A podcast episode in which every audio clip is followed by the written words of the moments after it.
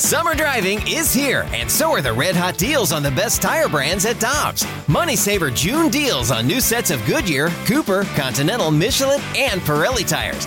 Click on gotodobbs.com to find your next set of tires today. Before history is written, it's played. Before it's frozen in time, it's fought one shift at a time. Before it's etched in silver, it's carved in ice. What happens next will last forever. The Stanley Cup Final on ABC and ESPN Plus begins Saturday. Get ready for winter driving at Dobbs Tire and Auto Centers with super deals on tires, including up to $200 on new Goodyear tires, plus oil changes, brakes, batteries, and more. For value and savings, click on gotodobbs.com today. Time now for the BK and Ferrario podcast, presented by Dobbs Tire and Auto Centers on 101 ESPN.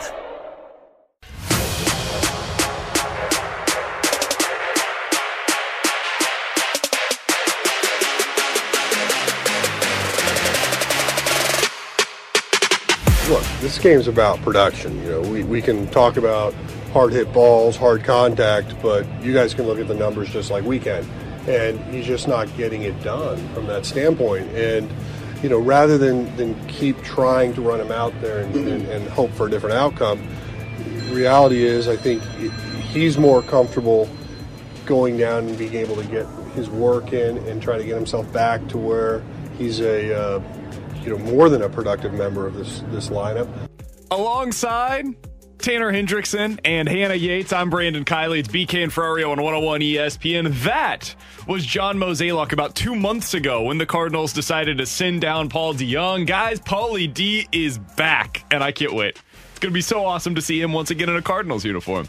Katie Woo reported last night that DeJong is expected to be added to the taxi squad this weekend. He is likely to be added to the active roster sooner rather than later. Of course, the trade deadline does play into this to some degree. Derek Gould reported yesterday, and we mentioned this. The Cardinals are at least listening to offers right now on Edmundo Sosa. Nolan Gorman's name is involved in cur- current trade talks you would assume with the Nationals, likely with the A's for Frankie Montas potentially as well. So Paul DeJong is making his way back. Hannah, this makes sense. I understand that people are going to be mad about it because people don't want to see Paul DeJong. But in his last 20 games down in the minors, he's batting 285. He has an OPS over 1,000. In those 20 games, he has eight home runs and 25 RBIs. Listen, I don't know if Paul DeJong's going to be productive when he gets back up. My assumption would, if you gave me the truth serum, probably be that he's not. He's not going to be a particularly productive player at the plate. However, he's good defensively. You're not getting anything offensively right now out of Nolan Gorman other than the one home run the other night. And I do think that he can help you more than what you're seeing right now out of Edmundo Sosa. So, as much as it's going to be frustrating to watch if he does not produce, I do think it makes sense to call him up right now. This is the right time, in my opinion, to get him back with the big league club. If there's a right time, this is the right That's time, right. statistically speaking. And that's all she's got for you. And that's all I have. I mean, if we get 2019 Pauly D, I'm on board with it. I think that'll be great. If we get 2022 St. Louis Cardinal Pauly D, eh, not a great time for that. I get that. Yeah, I I understand the decision to call him up to see what you got, and honestly, I just think this is bringing him up to hopefully boost trade value for next year because I have a hard time seeing Paul DeJong on the big league roster in 2023. I the way the offense has been struggling, you call him up. It sounds like Sosa's probably going to be dealt at the trade deadline, so it makes sense. But to BK's point, I'm not expecting much production from him. I, I think Paul DeJong is essentially a 4A player, which What means he can hit AAA pitching.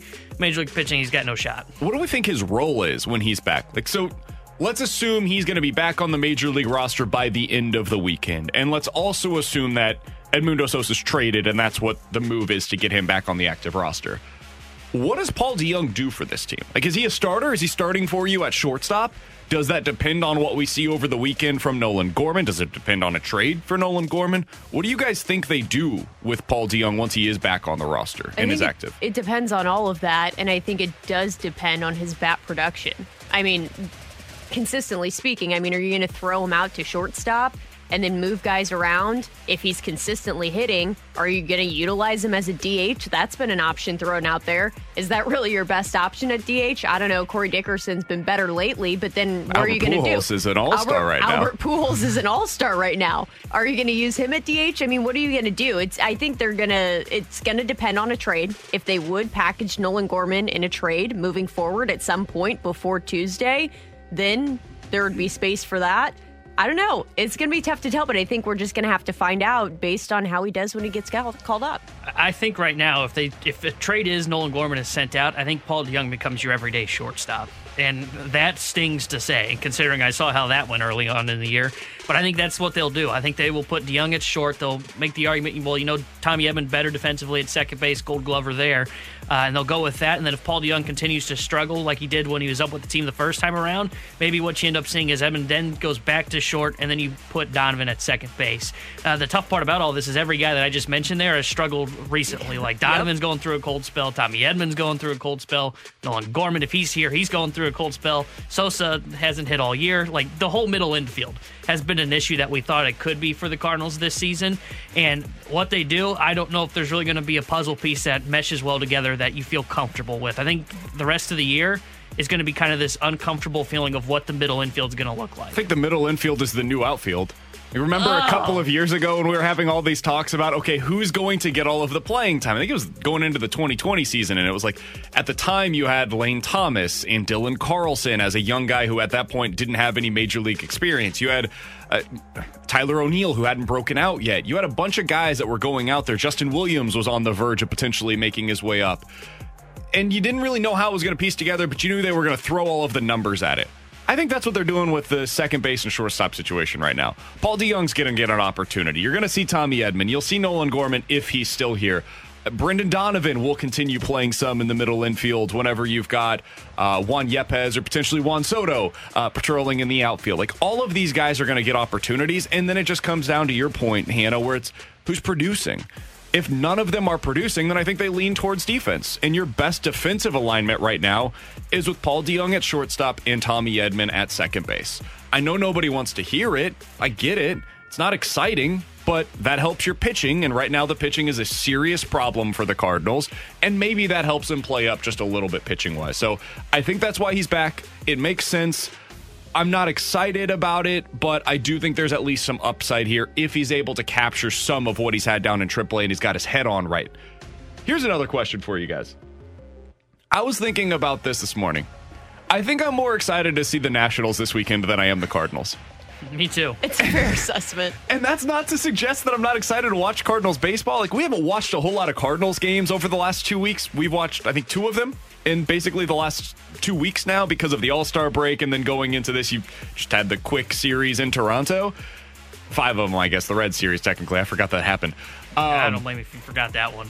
But I'm really excited to see what Juan Soto looks like on the other side of the field against this Cardinals team with John Mozeliak and Bill DeWitt Jr. reportedly in DC as they're having the trade conversations right now. That is a subplot that is just so juicy going into the weekend. It's just so against the Cardinals' DNA in a situation like this. Like, I'm just baffled by this. When I heard that Bill DeWitt Jr. was in attendance there, I I'm like, so what is much. going on here? This is just now I'm kind of on the bandwagon of this actually might happen. I thought there was pretty much no chance the last time I was in here a couple days ago. And now I'm like, oh, this hey, is welcome wild. to the bandwagon. This is wild. I my ideal situation. Look, I'm still hesitant of the trade for Soto, but walk down this path with me. My ideal scenario this weekend is I see Soto pulled from the game either, either tonight or tomorrow night, and then he just reappears in the Cardinals dugout because he's been traded, and then he gets an at bat on Sunday against his team in Washington and hits a home run. It's like the ideal scenario for me. But if that's not going to happen, Miles, take it a little easy on Soto. Make him look good. That way DeWitt sees him and he goes, wow, this guy really is good. Hudson, you just do your thing because I know you'll give up a hit. Come on, man. We Well, didn't well, that. Uh, It, I mean, you're not walk. wrong, Or but a walk. so I'm Soto's good at drawing walks. So I can't wait to watch him just in general because Juan Soto's awesome. And so every time you have an opportunity to watch him is great. I heard yesterday Mark Feinsand of MLB.com, and he's like one of the most plugged in reporters that's out there. He said he thinks that if Juan Soto is not traded by Sunday, he doesn't believe that Juan Soto will be dealt. And the reason why is because Mike Rizzo doesn't like having his back against the wall. Mike Rizzo wants to deal from a place of leverage. He wants to be the guy that is getting more than what he is sending out.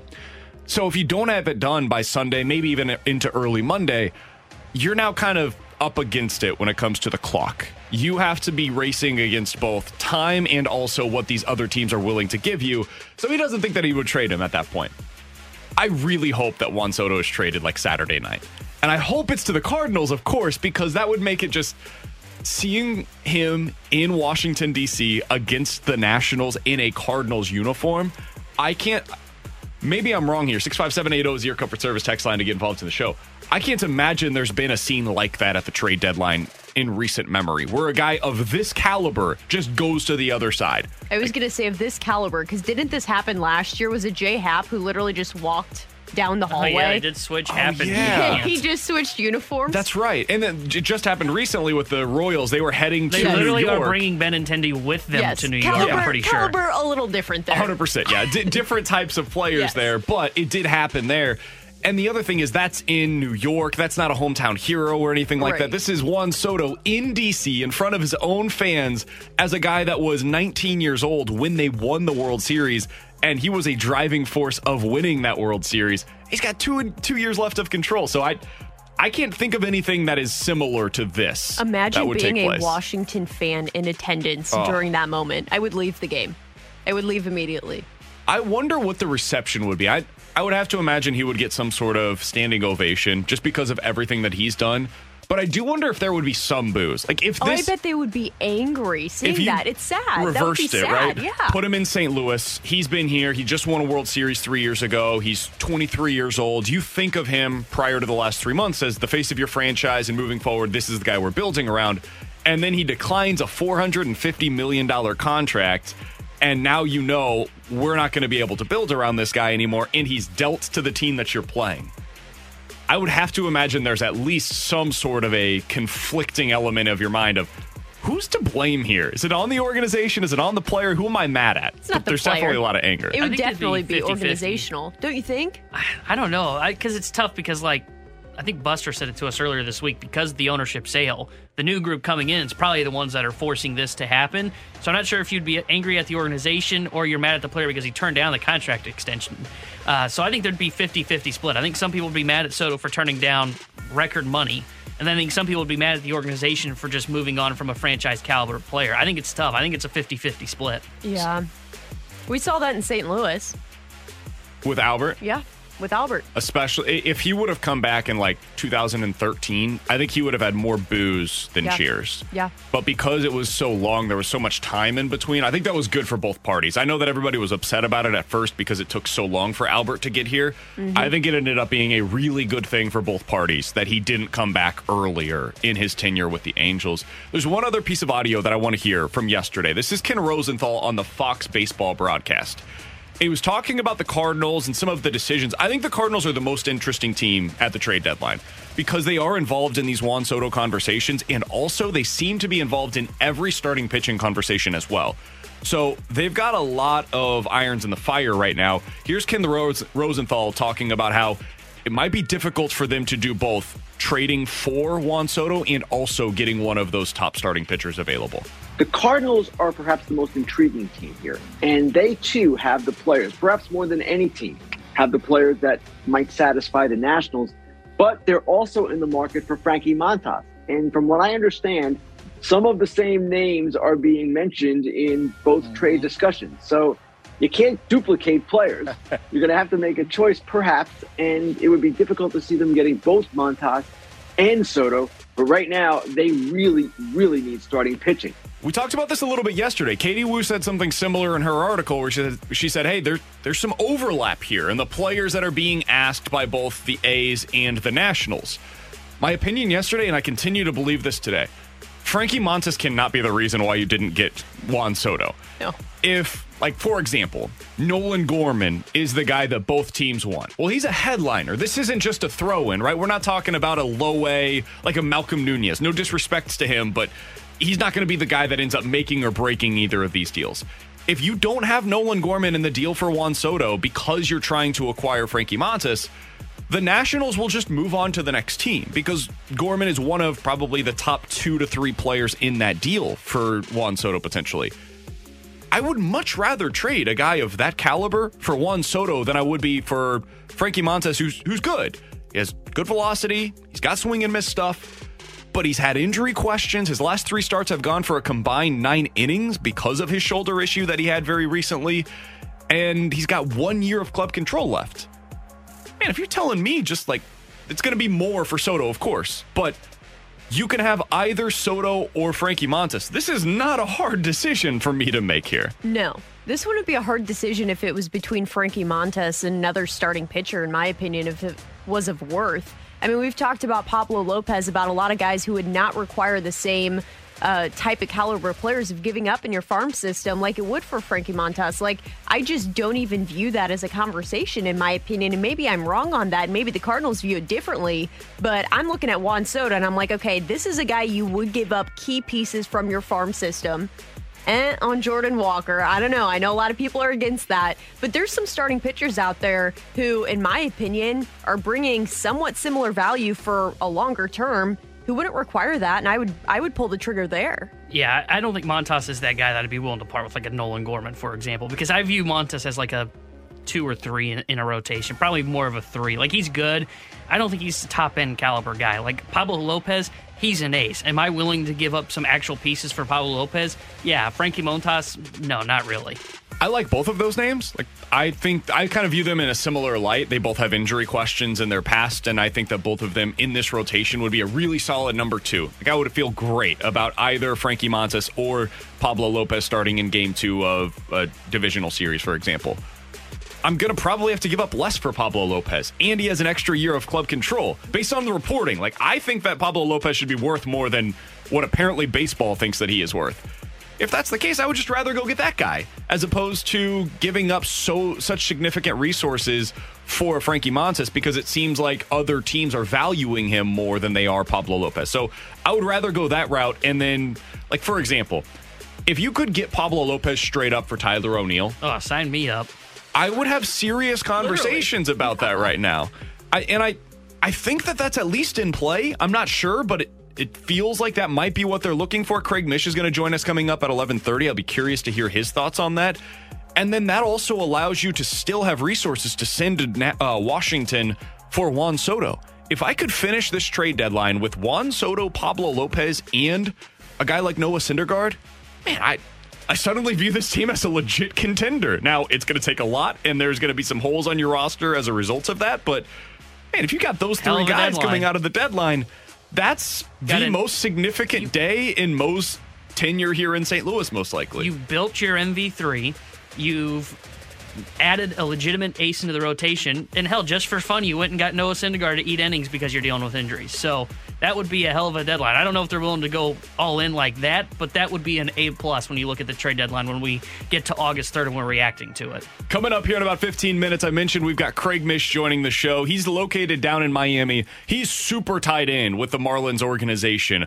What does he expect to be the asking price for, for Pablo Lopez? Because I think I've joined Tanner's bandwagon there. I think he's probably my number one trade acquisition for the Cardinals when it comes to the starting pitching market. We'll talk to Craig Mish about Pablo Lopez at 11:30, but coming up next, let's dive into the Blues because yesterday Jeremy Rutherford had a really interesting article over on the Athletic.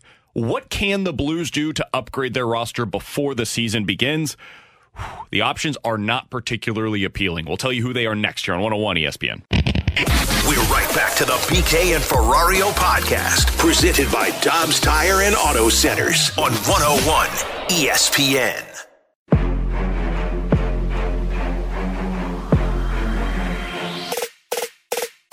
Doug Armstrong, I don't, uh, not that there's a blockbuster deal out there, but something will go down before the beginning of the season because the Blues have to. So now does Army spin that into a big deal? Does it does he, you know, say screw it and try to make a blockbuster deal? Possibly. David Pastrnak. It's in, it's intriguing. Uh, somebody asked what's a pasta trade look like? Well, it would be Tarasenko.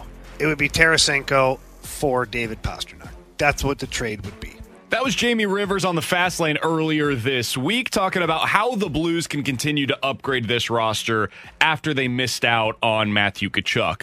Alongside Hannah Yates and Tanner Hendrickson, I'm Brandon Kiley. In 10 minutes, we'll be joined by Craig Mish of Swings and Mishes, the podcast that is located down in Miami. Want to ask him about Pablo Lopez and what it's going to take to acquire him from the Marlins. That's coming up in 10 minutes. But, Hannah, I did want to talk to you about this because earlier this week, Jeremy Rutherford had a really good piece over on The Athletic about how the current roster compares to that which we saw in the playoffs. So the Blues team that we last saw on the ice versus what they are today. And I mean, it's impossible to argue that they're better right now. They lost Ville Husso, who was such a significant piece to what they did last year. That was expected, but it's a big loss nonetheless. You're not upgrading there. You have now lost David Perron, who was one of your best players last year. You've gotten worse as a result of that. So this is not as good of a team as what we last saw, but the rest of the West also, you could argue, most teams got a little worse or stayed the same. If you were trying to upgrade the roster now, this is where things get really difficult. Jamie mentioned David Pastrnak. We don't know if he's realistically available, but if he is, sure, you at least have to make the call. Do you think there's anything now that the Blues can do to upgrade this roster before opening night? I mean, unless you would find and, and make some trade like that. But if you're talking in terms of who's on the market right now, I feel like the only name that people are really discussing is Nazem Kadri, who would not be coming to St. Yeah. Louis, obvious for obvious reasons. Um, and I just don't think that's someone the Blues would consider, despite obvious reasons. And so I don't think that there's many options unless you would make a trade. I don't see them signing someone who's an unrestricted free agent right now based on what I'm seeing in terms of what they're looking for in terms of age in terms of the youth stepping up everything that we've heard the organization talk about and stress this off season. I just don't see that, but it just puts the Blues in a really tough situation. I thought there would be something done by now and I'm surprised that there's not been. And I'm with Hannah. Like I, I don't see a move that they they can truly make that would really improve this roster. Maybe they're looking at a move like Vladdy for Pasta if they make that trade occur. If those are conversations that are going on, I think you improve maybe slightly, but it's not like anything that's uh, overwhelming for you when you look at the roster. It's more of just a hockey trade. But other than that, like I look at the free agent market, they're not in on Kadri. It'd be tough to even make that signing work if they were interested in Nazem Kadri. You would have to salary dump Yeah. Tarasenko at that point. And are you getting better by going from like setting aside all of the off ice questions about the move? Right. Are you getting better by trading Vladimir Tarasenko for cap space and then adding a Nazem Kadri? My my answer to that is no. No. Exactly. And, and like I look at the forward group and you go, okay, well, what what could you do? Could you add a forward? There's nobody on the market that really intrigues me. That's kind of the low level signings possibilities. Uh, I look at the roster. You're not going to trade like a, a smaller hockey trade like a Barbie for someone else to bring in. Like I don't think they would do that. I wonder if one thing that they would consider, and I'm just kind of spitballing, and it's just kind of throwing it out there, and I because we know that they've been trying to potentially dump Scandella's contract. I wonder if there's a trade where you can dump Scandella in a pick and go get a forward that would help out a little bit. I, I don't know who that is. It's just kind of spitballing, but like just saying that just shows the level of look. They look feel like they're stuck in terms of what they have. Whether you view that as good or bad, I think th- there's a good argument to have that they are worse on paper than they were at the end of the season last year. But I mean, they're not like a bottom feeder in the West. They're still a top three, top four team in the Western Conference. I just can't see any moves that they make that I look at them when we get to opening night and I go, wow, this team's actually better than the one they finished with last season. So to to follow that up, uh, Vegas in terms of the odds to win the Stanley Cup this year, uh, FanDuel Sportsbook right now has the Avalanche as the favorite, as you'd expect, coming off of their title last year. They're at four and a half to one. Other teams in the West that are ahead of the Blues right now are the Edmonton Oilers at 16 to 1, the Calgary Flames at 16 to 1 as well. Same thing for the Vegas Golden Knights. And then you've got the Minnesota Wild at 18 to 1 and the Blues are next at 30 to 1. So you've got five teams according to Vegas right now that would be viewed as being better going into the season than the Blues.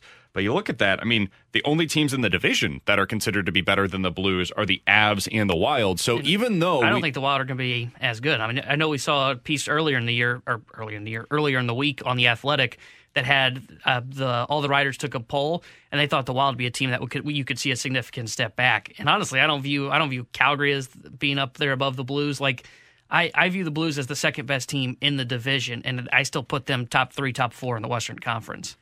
I do the same. I mean, I'm looking at that situation. San Jose loses Brent Burns. He goes to Carolina. He's a 54 point defenseman despite being 37 years old. I feel like every team has taken some sort of blow in some way. And yes, San Jose acquired a couple of forwards and different things there. But I'm looking at the situation as I don't know if the Blues feel stuck. I don't think Doug Armstrong has ever felt stuck despite very few situations. If he wanted to do something right now, I think he could.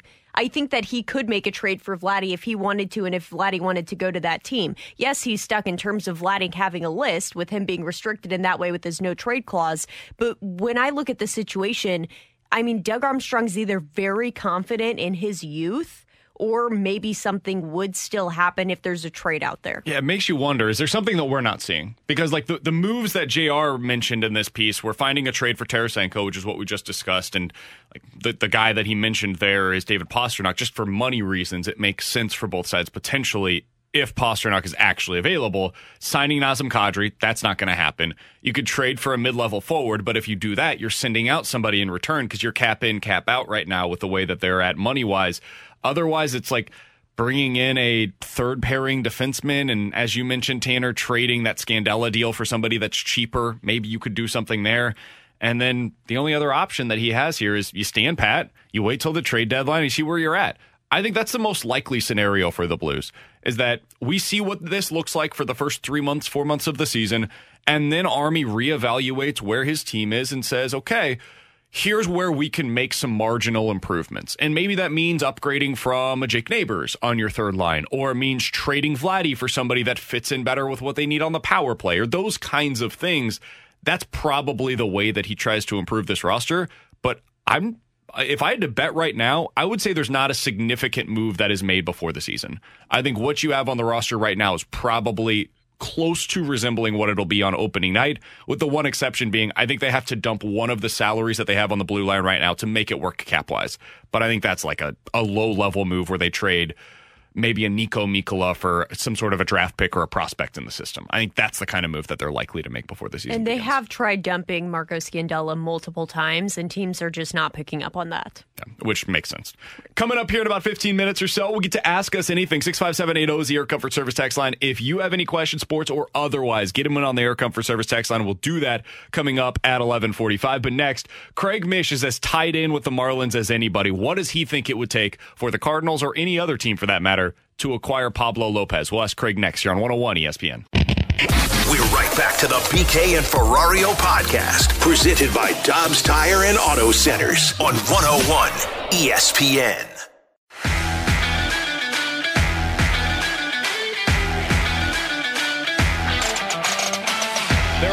Very few that know the Marlins organization better than Craig Mish. He joins us now via the Brown and Crouppen Celebrity Line alongside Hannah Yates. I'm Brandon Kiley. It's BK and Ferrario here on 101 ESPN. You can hear Craig Mish on the Swings and Mishes podcast. You can also find him on Twitter at his name, Craig Mish, M I S H. Craig, we appreciate the time as always, man. How are you doing this morning? Oh, I'm doing great. Thanks for having me as always. Absolutely. We're thrilled to have you. So, uh, the reason we wanted to talk to you today, Craig, is because uh, a guy by the name of Pablo Lopez has been brought up in trade discussions. And, Craig, you've probably seen the Cardinals could really use a starting pitcher right about now. What is your understanding of Pablo Lopez's potential trade market and the likelihood that he's actually dealt before Tuesday's trade deadline? Yeah, it's really hard to say right now, and and I think that the Marlins are probably going to do their due diligence on a lot of their players just to see where they stand. But it has been my understanding that the offers, or at least the asks that have come in, have not been to their liking. And I suppose on the other side of that too, you know, the other teams are probably saying that the Marlins are asking for too much. But uh, at this point, I would say nothing is imminent with Lopez or even with anybody else on the Marlins. And look, part of this could be the fact that there's a big name out there, or maybe even two, as a possibility of being traded. Maybe teams are using that as a first priority. Uh, but naturally, at least from my end here on Miami's side, I can say that I don't feel that anything is imminent. Probably not the most exciting thing to say to you guys here, but I, I, I try to keep it as real as I can. And so uh, for the moment, it seems Miami's in a little bit of a holding pattern, but obviously that will change before Tuesday. Craig, because of the reasons you listed, there have been some uh, suggestions of what the Marlins would be seeking in return for a Pablo Lopez. We've heard that maybe the team would be looking for a lefty power hitter. Maybe they're looking for a power hitting center fielder. Is there any specific position or any interest that you've heard on the Marlins end that they would hope to acquire in return? Well, uh, on the St. Louis side, there were some, you know, rumors, and you know, never, you know, when it comes to this stuff, I try to get as many opinions and, and try to talk to as many people as possible on it. But you know, before before the season even started, I thought that the Cardinals were a pretty good fit for Miami because they had two players that could play center field, one in Bader, and the other obviously in Dylan Carlson. And I thought maybe there was some discussion with that, with Miami trying to find a way to get a pitcher from Miami to St. Louis, and, and maybe the, the, the Marlins get one of those center fielders back in return. But naturally, nothing ever happened. I, I just don't see Hannah a deal right now that sits out there that the Marlins can get a major league ready center fielder back in return for Lopez. There just aren't those kind of names on either expiring contracts or even long term. I think that this is more of a deal where Miami's going to have to go back into the offseason to try and find that. But if it was a prospect in, my guess is two top 100 prospects from any team that would come in. Have to remember Lopez still a little bit of ways away from free agency here. So I think that factors into the equation too. What do you think the Marlins' response would be if the Cardinals said one of Dil- uh, not Dylan Carlson, excuse me, Tyler O'Neill or Nolan Gorman could be had for Pablo Lopez? Yeah, I, I don't think so because again, it doesn't really solve the problem that they have, which is center field. They have all these corner outfielders, uh, you know, and and when you look at it with Soler, a corner outfielder, and Avisail Garcia, a corner outfielder, their young prospect JJ Bleday, who they just called up, former first round pick, more projects as a corner outfielder. Jesus Sanchez, who you guys saw obviously in that series against St. Louis, a corner outfielder too. So that just kind of muddles things up a little bit more. They're just hell bent right now on finding an everyday center fielder. Ironically, they had one in Starling Marte, hmm. but they let him go uh, after you know they traded him. They they went back on the market again for him, but they weren't able to acquire him. So. I, I think that the Carlson conversation is interesting in some way with Miami, and I also think that the the Bader conversation is interesting with Miami too. But I just don't know that that would be enough for for Lopez. I just I just don't think so. And and obviously you guys are familiar with uh, you know, with the Cardinals' pr- pursuit of Soto at some point, I think that the Cardinals probably weighing in on that too before they make a decision like that. Craig, some of the big starting pitcher names on the market right now, of course, Frankie Montas, who we've we've talked a lot about today, Luis Castillo, a lot of these bigger name guys. What makes Pablo Lopez unique um, for the Cardinals fans who are listening right now to where it could be of interest to the St. Louis rotation? Yeah, so for me, and, and I've watched all three pitchers, but it, it, for me, I, I would probably have Castillo and Lopez very close to one another, and then Montas a tick down, at least for me. Uh, both Montas and and Lopez have had health issues, so if you wanted to put one above all of the others, maybe Castillo gets that nod, and, and that's a guy that's always going to go deep into games. As far as what Lopez brings to the table, obviously he brings a little bit more control uh, in, in an organization than the other two and he happens to be, as far as in my lifetime covering the Marlins, and this is going back a long way, one of the nicest players that I've ever encountered. He's just a wonderful uh, person. He would be great. He's not he's not going to be a rah rah guy in a clubhouse, but he's certainly going to connect guys and be uh, you know fit in fantastically wherever he ends up. And so, from my perspective, that's a tough loss because as, as somebody who covers a team or is around a team, I want as many nice guys as I possibly can. But he's going to be fantastic there, and um, you know, the the only the only thing that if you were to look at the other side of Lopez is that he's already reached his career innings. And and you guys have watched the Cardinals and Marlins play against each other with Lopez pitching for the past four or five years, and you may be wondering, well, wait a second, that's true. He's been around for a while now. What what has gone on? He's had shoulder issues in the past that has basically ended the second half of his season the last few years. So that obviously has to be in the equation for any team that's acquiring him too. You'd be taking on a little bit of risk there. Craig Mish is our guest for just another couple of minutes here on 101 ESPN. Craig, final question that I've got for you. Uh, I know that you are specifically tied in with the Marlins, but you're tied in with baseball people all around the league. And you, you mentioned uh, the Soto conversations. There's also been some buzz today about, hey, maybe the Angels actually give consideration to listening on Shohei Ohtani. I'm, I'm still skeptical on that. What do you find interest, most interesting about those two specific players as we lead into the trade deadline? Yeah, it's. I, I think I, I think if you look at the track record, and again, track record is not always an indication as to what's going to happen at this trade deadline. I think that would be unfair. But people who have asked me, and, and by the way, I don't think Ohtani goes, but in, as far as Juan Soto goes, and I know that look, obviously the Cardinals, you know that, that that's a huge get if that ends up happening. But the, the one elephant in the room I think that we have to be cognizant of is that the trade deadline last year, Max Scherzer was almost a Met until he was a Dodger. And a couple of years ago, you know, Yu Darvish was not even talked about going to the Dodgers. And at four o'clock Eastern on that trade deadline, he ended up with the Dodgers. And if you even want to go the year before that, Manny Machado, who was not even on the radar, ended up with the Dodgers too. And so, if I was a Cardinals fan, my concern would be is at four o'clock Eastern, Juan Soto is a member of the Dodgers, just like just like Trea Turner was, and just like well, yeah. I mean, it seems like the Dodgers have no issues whatsoever uh, you know, putting together these insane blockbuster deals, shaving off their farm system, and even letting their players go in free agency and just doing this constantly year after year. Uh, yes, Mookie Betts was extended, but there's also a history of guys who have gone to LA and then they just go after the year is over. And all those names that I mentioned are probably in the same category. So that would be my guess for Soto if I was a team around the league worried about the Dodgers, that would be my concern there, just based on what's happened in the last few deadlines. Craig, it's always great to catch up, man. Enjoy the next few days as we lead up into this trade deadline, and hopefully we'll talk with you again soon.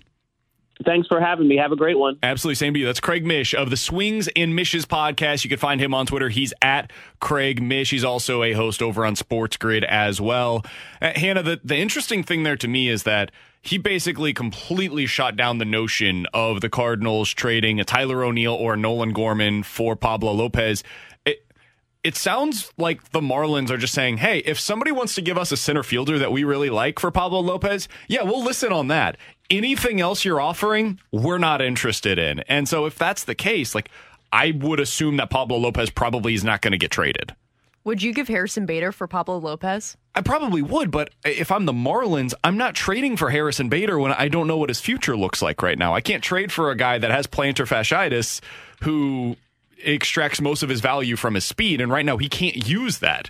So I, if I'm the Marlins, I would be shocked if they accept that deal. But sure, yeah, from the Cardinals' perspective, that makes a lot of sense. I'm de- I, am dealing potentially damaged goods for a guy that could start for me and give me 150 plus innings over the next two years as a number two or three starter. Would so, you give Dylan Carlson? No.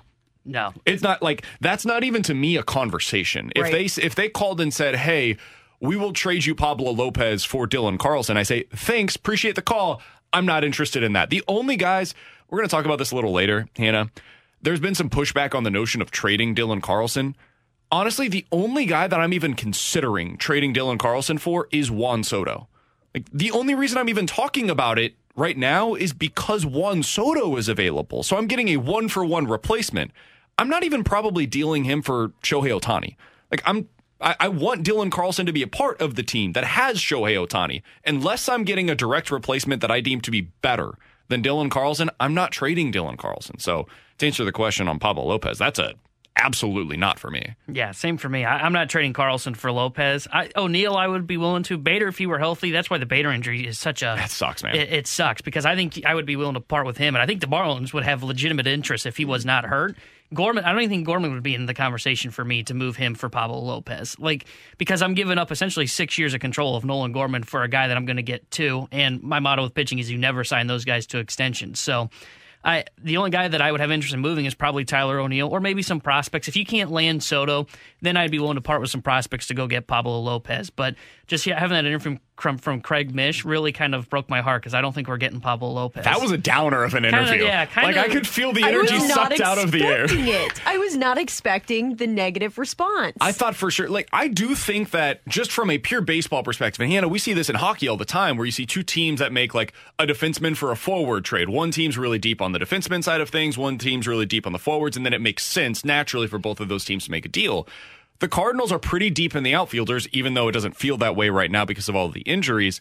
And the Marlins are very deep with their rotation. So, where's the deal to be made? Well, there's a deal to be made with Tyler O'Neill for Pablo Lopez. I thought he would have been more receptive to that. And I wonder if the Cardinals made a call, and this is why we're hearing so much with them connected to Frankie Montas right now. And they're saying, You're not interested in our guy that was an MVP candidate last year. All right, fine. We'll just move on to the next guy that might be interested in something else. And I think it makes uh, me wonder too that they don't view him as a center fielder. Like he said, they're desperately looking for a center fielder, and we know the Cardinals don't view O'Neill as a center fielder. The fact that he shot down Tyler O'Neill pretty quickly makes me think that ideally, I think he could potentially play center field. I mean, he did it coming up, but it makes me think that the Marlins and a bunch of executives around the league view Tyler O'Neill as a corner outfielder. Absolutely. And I take two big things away from this. He did say potentially two top 100 prospects. Yeah. Okay, who would that be? I mean, you're obviously not trading your your top top of Masyn Winn, Jordan Walker, right? I mean, who are some of the guys that you would they would potentially want? It seems like they would want that position. They would still want center field. and the That's Cardinals that's don't where it gets one. tough. The other point I picked up is that everyone's willing to just trade Tyler O'Neill right now.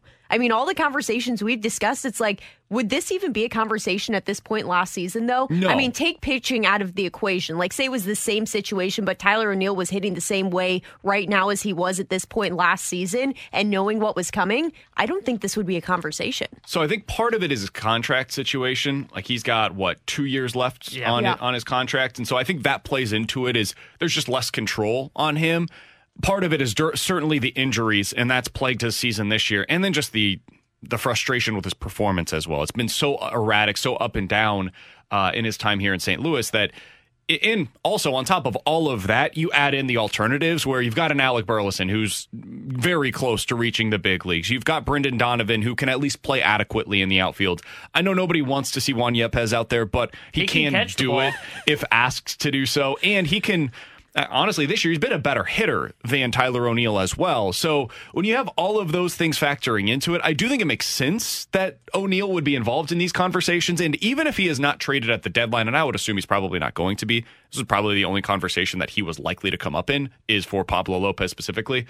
I think he might be in conversations in this offseason. That's where I think it makes more sense for the Cardinals potentially dealing. But it's a good point. Like this guy just last year was a legit MVP candidate, and now we're talking about ah, you want to throw him in for a conversation with Pablo Lopez? It it's crazy how much things can change over the course of one season. I think that's what that shows you. Coming up here in about 15 minutes, let's get back to the real conversation that we need to be having. Juan Soto, Jesse Dougherty covers the Nationals up in Washington, D.C. for the Washington Post. What is he hearing? Are the Cardinals a legit contender for Juan Soto? And if so, man, what is this going to cost? Is it Dylan Carlson or Jordan Walker a bust for the Nationals? We'll talk to Jesse Dougherty about that coming up at 12 o'clock. Coming up next, 65780 is Air Comfort Service text line for Ask Us Anything here on 101 ESPN. We're right back to the BK and Ferrario podcast, presented by Dobbs Tire and Auto Centers on 101 ESPN.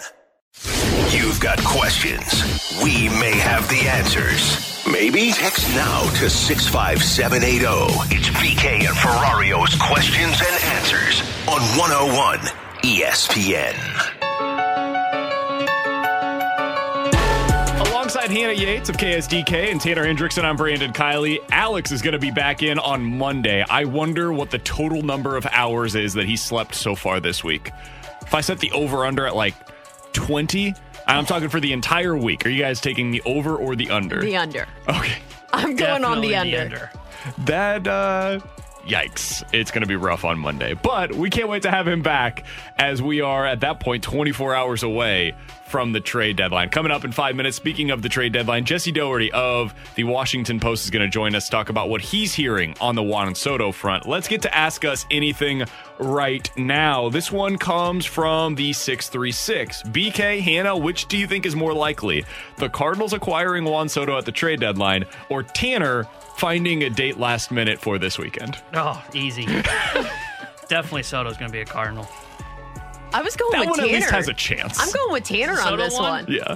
Oh, no, Hannah, I got no shot. You can pick I have Soto. some faith in you. Nah, I don't have Do you? I mean, She, yeah, she's only worked me four times. I have, some, I have some faith.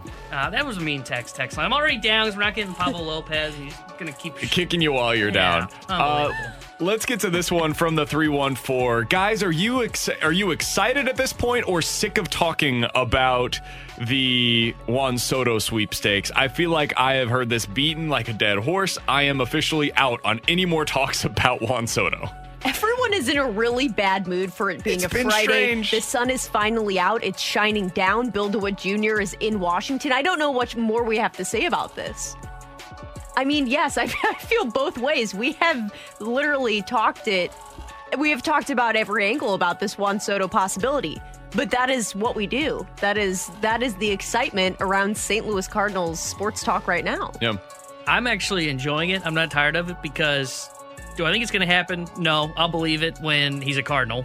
Uh, that's how kind of optimistic I am about it. But there's a shot that it could actually occur. You can see kind of the tea leaves that would lead you down to the path where Juan Soto would be a Cardinal. And then I just think back to well, one, I'm baseball is my favorite sport to cover, so that helps me in the Juan Soto sweepstakes. And then I just think back, like if I were in Colorado, would I be talking about the Rockies right now? No, a lot of teams can't even be having these conversations that they can go get one of the best players who comps to a Ted Williams to go and acquire Juan Soto. So I'm all in on these discussions. I love doing this every day where we get to talk about Soto. That's why August 3rd's going to suck. I've He's al- not here. I've been surprised by some of this backlash, honestly, because all we hear about typically is, ah, the Cardinals aren't going to do anything at the deadline. And maybe this is influencing some of these frustrations that people have because they're just assuming that they're not going to make the deal, which I guess I understand. But your team is legitimately being talked about right now in relation to every significant player at the deadline. Like if there is a guy that your t- that another team would want to have, Juan Soto, Frankie Montas, even Luis Castillo, who's in the division the Cardinals have been attached to. Every player of significance has at some point between two weeks ago and today been connected to the Cardinals. That's really fun. And there's a reason for that. And it, it should also make you excited about the future of the Cardinals, even if they don't make these deals. You're being tied to all of these guys because you have the farm system to acquire literally any of them. If Shohei Ohtani became available, you could go get him if you wanted to. Juan Soto is available. You can go get him realistically because of the young players that you have. So for me, this is fun. This is awesome. It's cool to see what the Cardinals have available and what other teams deem them to have right now in their system. And also, like, the idea of any of these guys being a Cardinal is really fun for me. And, and just think, So I love it. Think how dull last year's trade deadline was, where you were at the, you were thinking, man, I don't even know if it makes sense to go make a move. So just thinking back to last year, I enjoy this way better than it was like, oh, J Happ, Jon Lester, cool. 65780 is your comfort service text line for Ask Us Anything from the 636. BK, Hannah, Tanner, St. Louis has been slated as the best barbecue city in America. Do you agree with that assessment, or have you been somewhere else that you would say has better barbecue than St. Louis? I'm going to lose a lot of listener support with my comment here. Oh, boy. First of all, I didn't know that. Wasn't that a Kansas City thing? For a long period of time, that was supposed to be great Depends who you barbecue. ask. I mean, I understand. I'm not on the bandwagon of that. I don't eat barbecue, What? really. I don't eat red meat Oh, because well, of, yeah, you know some sense. stomach issues, some preferences, and so I'm really out for the count on most of this conversation. Tanner, you've traveled to you've traveled to Texas recently. Yeah. Did you have any barbecue down there? Uh, I'm trying to remember. Yeah, I think I did, but I don't remember it being better than Okay. what we have here in St. Louis. Um, I will say this: I, I enjoy St. Louis barbecue. What I had when we went to South Carolina was really good. I love the Carolina barbecue. Their sauce, terrible. Wait, have either of you had this? And I did. I did test the waters here. Dexter Barbecue, Dexter, Missouri. They have multiple locations now. I believe they have a location in Farmington. People text in here. heard of it. Dexter I've never heard of it. Barbecue, fantastic. That's my dad's hometown, Dexter, Missouri. We take a trip down there, I've see never the even family. heard of Dexter. What? Should I have heard of Dexter, Missouri? Have you been I to thought we Southern were- Missouri I thought we were before? talking about the show for a second. Oh so no. my! What mean, the only in the thing that I've- world? the only have thing you I've been done in- outside of St. Louis? well, sure, but in the o- Missouri. Yeah, I, I mean, I've gone on like float trips down in southern Missouri, but I have no other reason, honestly, to go to southern go Missouri. down there? Yeah. It's it's a good spot. What is it? What is the? Have you been to Cape? Have you been to Cape Girardeau? I have been through Cape and I've gone to their what is it? Pagliai's You've probably Pizza? been nearby. Okay. Dexter's really small. Dexter. Yeah, it's smaller than my hometown. I feel like I, I, thought just I was told, from a small hometown. I feel like I just told Hannah that I've never been to like Kansas City or Columbia or Chicago. She's like, you've never been to Dexter? I thought people would have at least have heard about it. No, not Never familiar heard of with it. their I'm work. I'm shocked sure by it's this great though. development. Um, so listen, somebody on the text line said Memphis barbecue is unbeaten. I I am Oh, not Memphis a barbecue is good. I'm not a huge Memphis barbecue fan. Rendezvous is fine. It's all right. I like Central better personally. I grew up in Kansas City, so here is my take on the barbecue conversation, really quick. I think that the St. Louis barbecue is as good as anything you will have anywhere. There are just fewer places to get it here than there are in Kansas City. The thing that makes Kansas City unique is that there anywhere you go in Kansas City, you're going to find a really good barbecue spot, and all of it's pretty darn good. In St. Louis, there's like 10 places that are really, really good, but their ceiling is as high as anything that you can get in Kansas City. So that's kind of my takeaway on it. Can you get better barbecue here in St. Louis than you can anywhere else? I do believe that that is the case, but there's just less of it here. Is that fair? I'm scared of the That felt response like you're sit- going to that withdraw felt like to that. A, I was say that felt like sitting on a on the fence answer that right was- there. That That's was my tough. answer. Let me just dance around the subject. Hey, listen, man, I am not trying to make our audience even more mad than they already are. Coming up here in about 15 minutes, what are realistic expectations for Jake Neighbours in a top top nine role this year? We'll get into that coming up at 12:15. But next, Jesse Dougherty is a Nationals beat writer for the Washington Post. What does he think ends up happening with Juan Soto? Does he expect the Cardinals to be serious players here? We'll talk to him about it next after I've made all of you mad here on 101 ESPN. We're right back to the BK and Ferrario podcast, presented by Dobbs Tire and Auto Centers on 101 ESPN.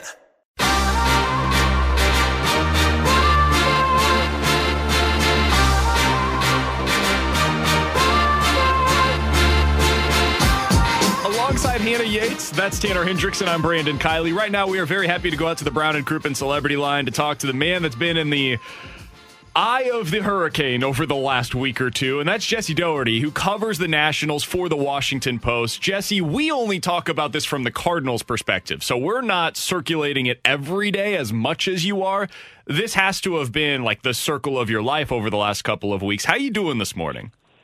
Are you guys, did you guys call to talk about how Anibal Sanchez matches up with the Cardinals tonight? yeah. Okay. Come on, Jesse. It's still it's a, it's an open wound. We don't need to go there. I'm good. I appreciate it. Yeah, it's it's been a busy week and a half, two weeks or so, but uh, it's fun too. It's good stuff. So let's start here, Jesse. What do you believe is the urgency level from the Nationals? I think this is maybe the most important question, at least in my opinion. What is the urgency for them to trade Juan Soto before the deadline? Do you believe that this is all tied to the ownership change? And if so, do you think that this definitely needs to be done by Tuesday? I do not believe the urgency is necessarily tied to the ownership, the pending ownership change. I do believe, and I've been told that the front office thinks there's a massive difference, and, and maybe massive is a too strong a word, a significant difference between the return in the next five days versus a return this winter. And the, the simple math equation is that three pennant races with Juan Soto is a lot more valuable than two, in the same way that two will be more valuable than one, et cetera, et cetera. So, as far as urgency, I think the Nationals still operate from a position of leverage in this case because they don't have to trade Juan Soto. If they don't, he'll be on their team next season. It's not like he's an expiring contract or in the last year of team control. But I think everyone knows that there's a reason why they're doing it now. And that's because, from a baseball standpoint, it makes more sense to trade him when he has more time left under control and therefore getting a bigger package. Now, is there some quasi way in which that actually lessens their leverage because teams know they want to do it in the next four or five days? I, maybe, but I think if that's logical, in some cases, it's negated by the fact that this is Juan Soto we're talking about, and he's a transcendent generational talent that, while maybe you would think that lessens the Nationals' negotiating standpoint, the receiving team is getting one of the best players in baseball, if not the best hitter. So I, I think that might negate it in that case. Jesse, we've been hearing that a couple of clubs um, are looking into the Juan Soto trade, but maybe the most likely would be the St. Louis Cardinals, the Dodgers, the Padres. Those are the three most common names that we're seeing in circulation, mostly based on farm system prospects or what they're willing to give up based on what they have. Um, out of those names, or maybe one I didn't mention, what is your take on that? Yeah, I think the the most obvious sort of characteristic is a good farm system, and I think that's why we've heard a lot about the Cardinals, a lot about the Dodgers, a lot about the Padres. I think even more so for me is the box you have to check on both the owner and GM side. I think from a GM standpoint, it has to be a team and a GM that is hell bent on winning not just this year but in the next two. So, are you looking at a really strong effort to make it to, to make the World Series this October, and then are you looking at a really strong effort over the next winter and spring to build your team up for the next two seasons with Juan there?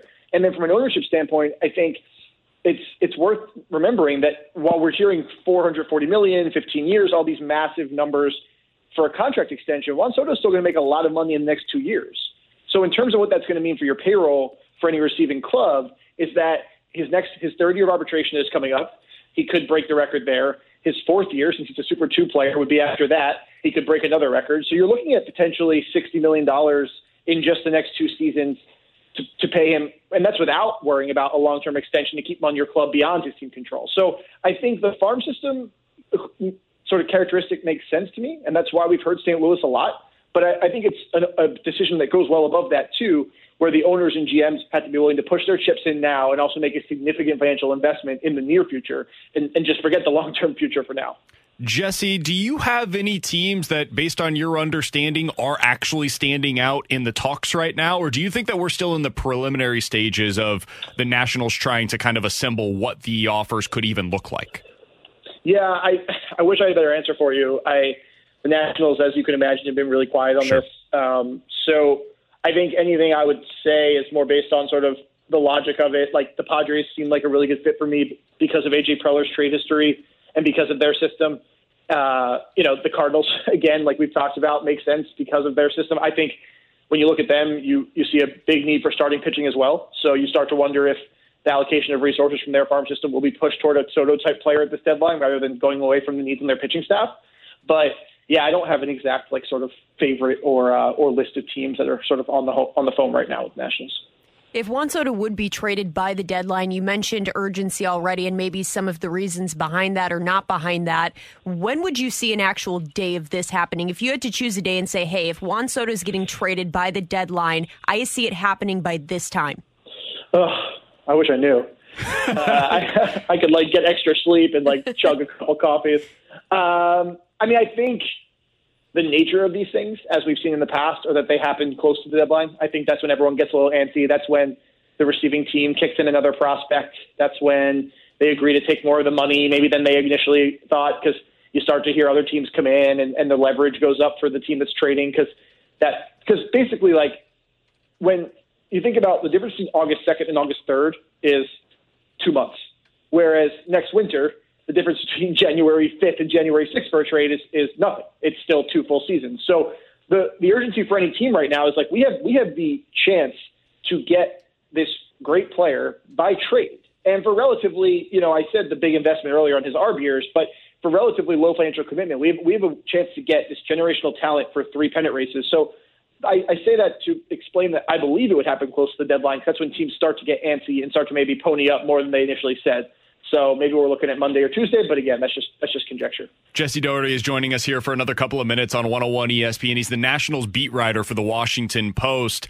Uh, read his work over there. They've done an excellent job of following this whole story from the start to where we are today. Uh, Jesse, I did want to ask you in terms of just like what it would take for the Cardinals, and I know some of this is speculative, but I've thought all along that if the Cardinals don't have one of Dylan Carlson or Jordan Walker in this deal, Carlson on the big league roster right now with four plus years of club control, uh, Jordan Walker, one of the top 10 prospects in the game, according to all of the publications, there's probably not a deal to be had there with the Nationals. Is that where your understanding is as well? Or do you think that there's a way that maybe the Cardinals could get this done without including either Walker or Carlson? Yeah, just combining what I've read about the potential return and also heard from the national side, I mean, I, I know this is, might make some people in St. Louis gasp, but I wouldn't be surprised if the starting point of the conversation is both those guys. And that doesn't mean the Cardinals are going to do it. It doesn't mean it's, you know, it's logical or, or good from a baseball standpoint to partner both those players. But I know the Nationals want both top prospects and guys who have proven themselves on a major league level that are, you know, under three years, under two years of control like Carlson is. Uh, I know that they it doesn't end there. It's not wouldn't be a two player package. So I I think the fact that the Nationals don't have to trade Juan Soto and the fact for all the reasons we've talked about, the control left, the three pennant races, et cetera, et cetera, they're they basically they want a deal that would make opposing fan bases call your guy's show and scream. Right? like that's like like that's what has to happen. So that's that's leverage to some degree, but it's also why I think there's a there's a pretty valid viewpoint that there's still a strong percentage chance it doesn't happen at all because of that. You know, because if you're settling for anything less than something that makes you know that a, opposing executives to hold their nose while making the call to say we accept, like that means you're probably not getting enough. And I think that's the leverage you have in trading a player at this age who hasn't really hit his prime yet, probably. Uh, that's that's what you're working with. So yeah, when I hear those two names from a pure sort of hypothetical standpoint, I'd say there's there's a good chance they're asking for both, at least as a starter, and then you see where it goes from there. Jesse, from a Washington perspective, is there one Cardinals player or prospect that you would be eyeing specifically or being talked about in Washington um, from the Cardinals organization that you would like to see in that package deal specifically? Yeah, I haven't heard this from anyone in particular, but I think if the Cardinals, I think Walker has has to be involved because for me, like you can give away just like from a math perspective, and I know people like hate war, right? It's a I know there's a there's a camp of people that don't love that stat, but if you're trading away a player who is uh, a high war player, right? So let's say seven war in one spot, which is a great player like Juan Soto, you can piece together that number from four other roster spots. But if you're not getting a guy who has the potential to also be that one day, to be to, to give you that much value in one spot rather than it spread across four or five, I think you're falling short in this deal. And that doesn't mean Jordan Walker or any top prospect from another team is guaranteed to be Juan Soto or someone of his caliber.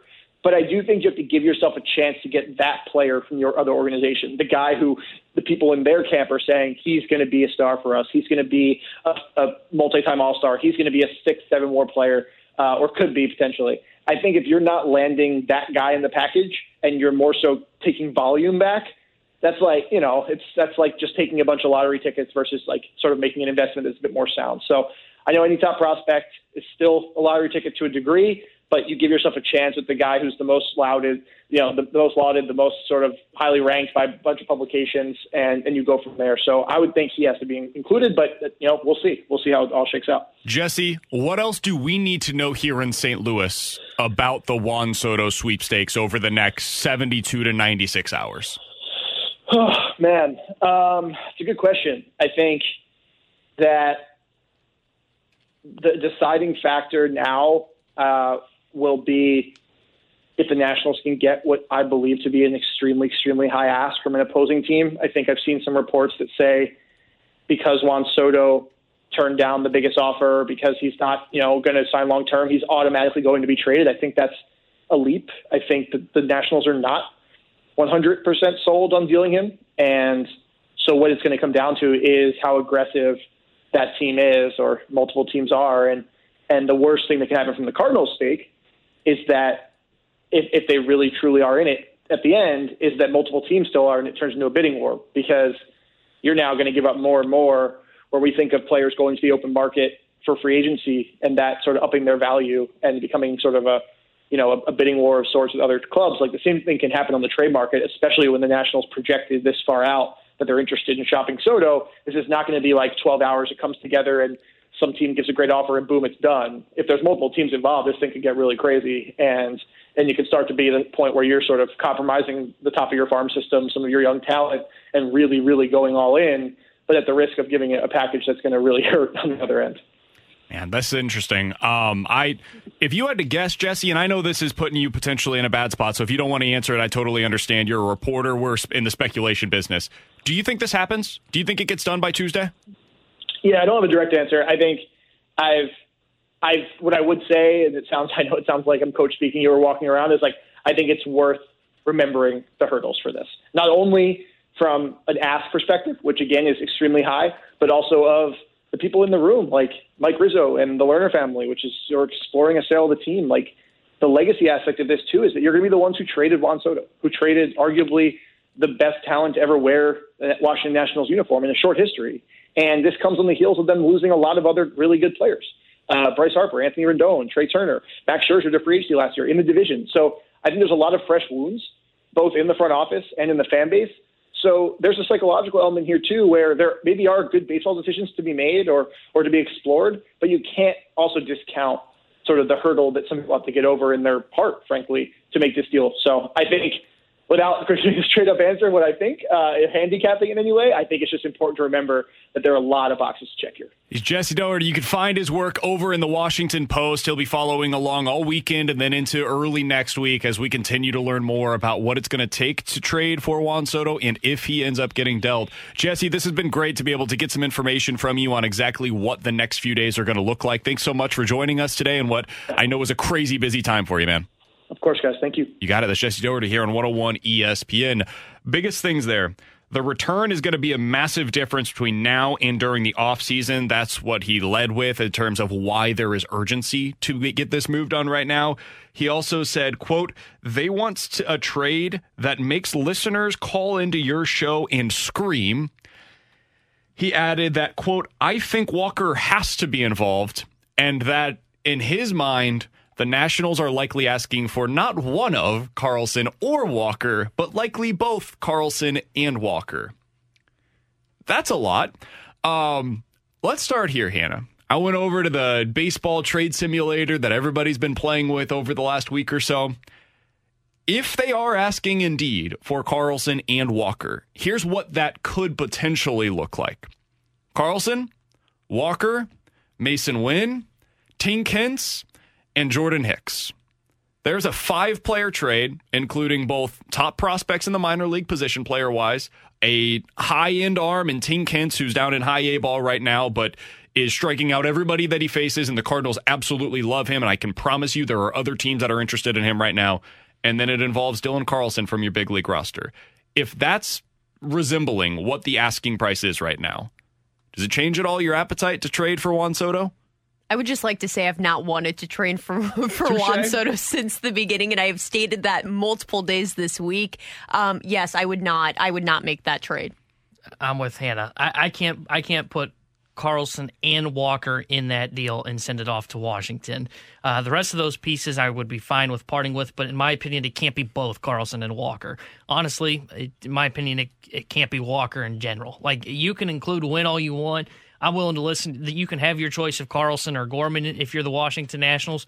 Jordan Walker is an untouchable for me. He's the only guy in these trade conversations that I would say is untouchable. And if they're demanding Jordan Walker, then we're going to bring our chips in and we're going to fold and we're going to go elsewhere and go make moves that can help us with our pitching this season. 65780 is your comfort service tax line from the 636. Of course he said that. He's a Nationals reporter. Why wouldn't he be wanting a huge haul? He's a reporter, guys.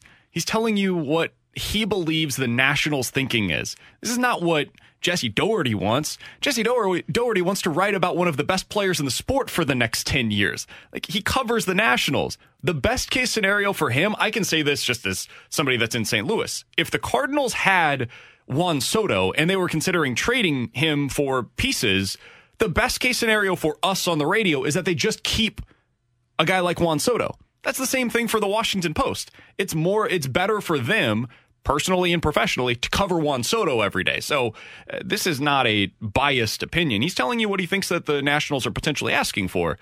Uh, to answer my own question, I, I can't do that. I, I I've said all along, if they're asking for one of Carlson or Walker, I'm willing to entertain it. I am willing to lose one of those guys in this deal because what you're getting back is a future Hall of Famer at 23 years old who you got two more years of club control on. So I can do that. Losing both of those guys means that the rest of your outfield in future years, you're starting to get thin there. And like if you have one of Carlson or Walker to play in the outfield with over the next few years, uh, a Juan Soto, feel good about that. That sounds great to me. You lose both, I suddenly it's it's looking a lot less appealing for me for the Cardinals. So man, that is that's a huge ask. My guess is that's the ask right now. I don't know if that sustains through Tuesday. I I think I'm, that stays till Tuesday. I think that changes in the offseason. I think what changes in the offseason, the Cardinals are no longer a player. The reason why fair, but... is because I think suddenly the Dodgers are willing to trade players from their major league roster. I think suddenly the Padres are willing to trade people from their major league roster. Same thing potentially for the Giants. Maybe the Mets get involved. I know that they don't want to trade him in the division, but if the Mets are willing to trade some of their young major league players, I think suddenly the Cardinals. I think this is the only chance that the Cardinals have to trade for Juan Soto. This is it. If they don't get it done by Tuesday, I don't think they're involved in the conversations anymore. And that's why I think it all comes down to are they willing to to give on that asking price? And if they are, suddenly it becomes a lot more interesting from the Cardinals' perspective. Coming up in 15 minutes, we're going to talk to Kiley McDaniel. He covers the minor leagues and prospects for ESPN.com. What would he do if he was in John Mozeliak's shoes? Nobody knows the prospects quite like Kiley McDaniel from a national perspective. So we'll talk to him about Walker, Winn, some of these guys that we've been discussing. How much would he want to hold on to those guys in these discussions? We'll talk to Kiley McDaniel about that in 15 minutes. Coming up next, though, what is realistic to ask of Jake Neighbours this year? That's next here on 101 ESPN. We're right back to the BK and Ferrario podcast, presented by Dobbs Tire and Auto Centers on 101 ESPN.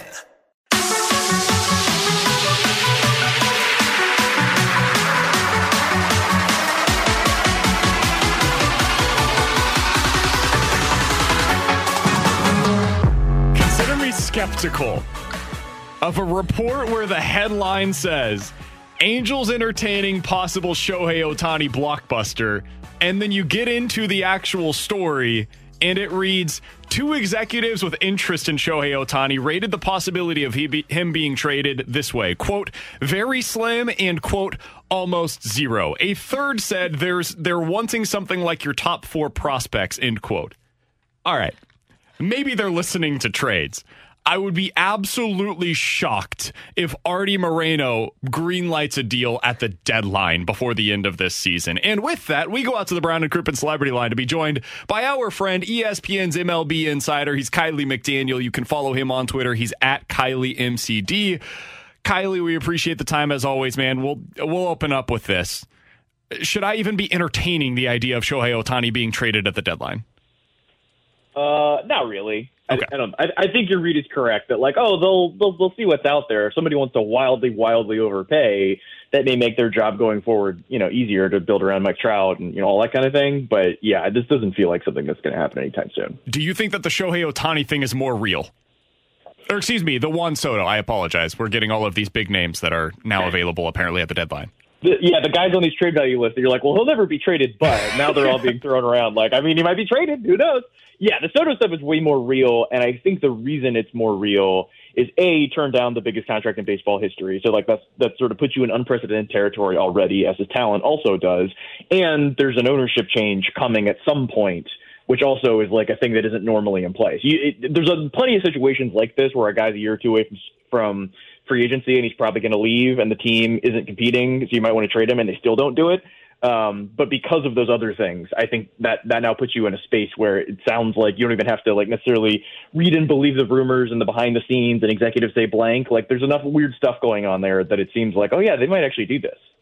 Kiley, on a scale of 1 to 10, how likely is it that Juan Soto will be in a St. Louis Cardinals uniform by Monday night?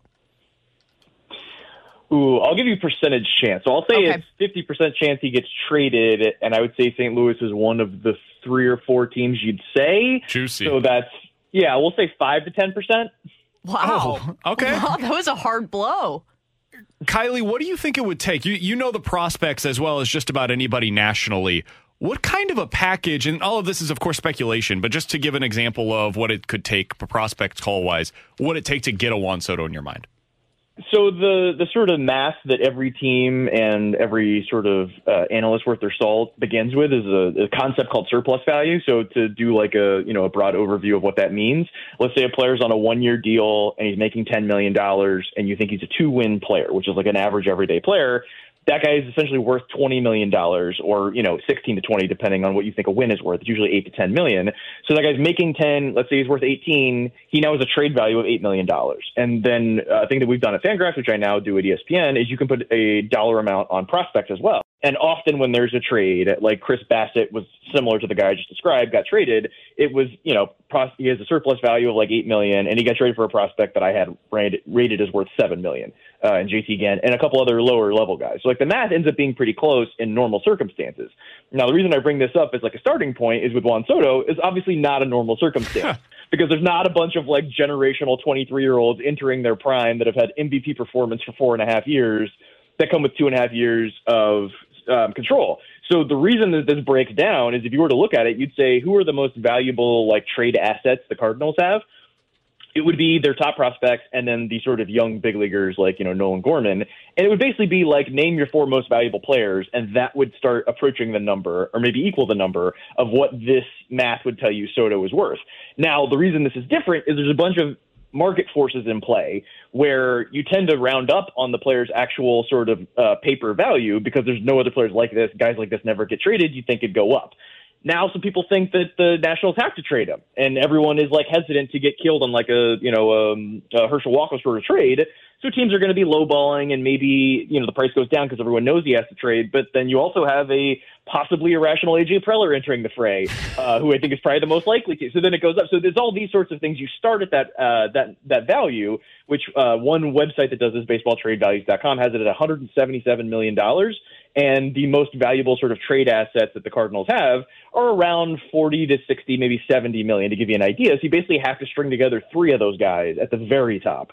So like, you know, Walker, Masyn Winn, Gorman, uh, those sorts of guys. You basically have to start with like two or three of them at least, and then probably keep adding. Kiley, if you were in the St. Louis Cardinals front office, would you even be considering the idea of trading for a Juan Soto? Or are you only focused on starting pitching at this point? No, I mean you have to entertain this because there is starting pitching available every you know six months at the trade deadline and in the off season, and you can always address those things. We've seen teams sort of patch it together with openers and whatever. Like you'd like to always upgrade it, but everyone's always looking to upgrade it, and some team always wins uh, the world championship. Uh, but you look at Juan Soto, and it's like, all right, we've got what looks like a Hall of Famer that's 23 with two and a half years of control this may never happen again in our entire lifetimes. Like you have to take this seriously. And I know people, you know, my job is to tell everyone how good prospects are, and teams I think have like over adjusted to where they are now, uh, you know, less likely to trade them than they should. But if you just sort of think rationally about this, like, all right, let's look at, you know, Gorman, Walker, and, you know, Masyn Winn, or, you know, whoever the guys are you're talking about. Uh, what are the odds that three years from now, when Jordan Walker will be Juan Soto's age, he'll have four and a half years of MVP level performance? Seems pretty low and actually mathematically impossible. So, you know, you should want to trade a couple of those guys to get, you know, Juan Soto. And the downside is, you agree to a you know six hundred million dollar deal, and then he gets hurt for a year, and you get nothing for one of those seasons. Uh, but with the extension, you're basically getting the rest of his career if you can do it, which I think would be sort of a prerequisite. Or you know, some some conversation would happen with an understanding that we're in the right area if you're going to make this trade. Um, it'd be a whole different thing if you trade for him, thinking we're getting two and a half years of this guy. Let's see what happens. Like that would be a whole different thing where I could then see somebody not wanting to sort of belly up to the bar and say like, Ugh, we're trading our our four or five best players for a guy that we're getting two and a half years of. That if one you know run to first base goes wrong, he's out for a season. Like that's that's kind of terrifying. I think that's what the Cardinals would do, Kiley, for what it's worth. Like I I would be pretty surprised if they ended up signing. I, it could happen because they've signed big contracts before, but they don't tend to be in the 10 plus year range. They shy away from that more often than not. So did, if I told you up front, like, hey, the Cardinals are doing this in the scenario that you mentioned of, they're going to get the two and a half years and then we'll see from there, likely not going to be bringing him back. Does, would that make you less likely to make this deal from the Cardinals' perspective?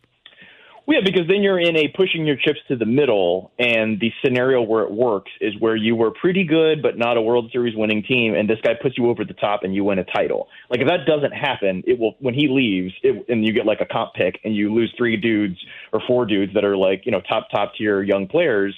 And I would guess at least one of them will turn into a guy that you're going to feel bad that you're missing, and you know, hopefully not more than that, but at least one of them will it's then like, okay, well, you know, look at like what the Royals did, where they won a title and then lost the World Series the next year. It's like, all right, everything we did, being bad for five years after this, is worth it. If they didn't make the World Series those two years, it would look terrible, and I would imagine everybody would have gotten fired. Like, it's a very small margin, and it's hard to feel good about that going forward. Uh, whereas if you then say this is the you know the cornerstone of our franchise, we get the rest of his career, we'll pay him I don't know fifty million. Who cares? We just want this guy.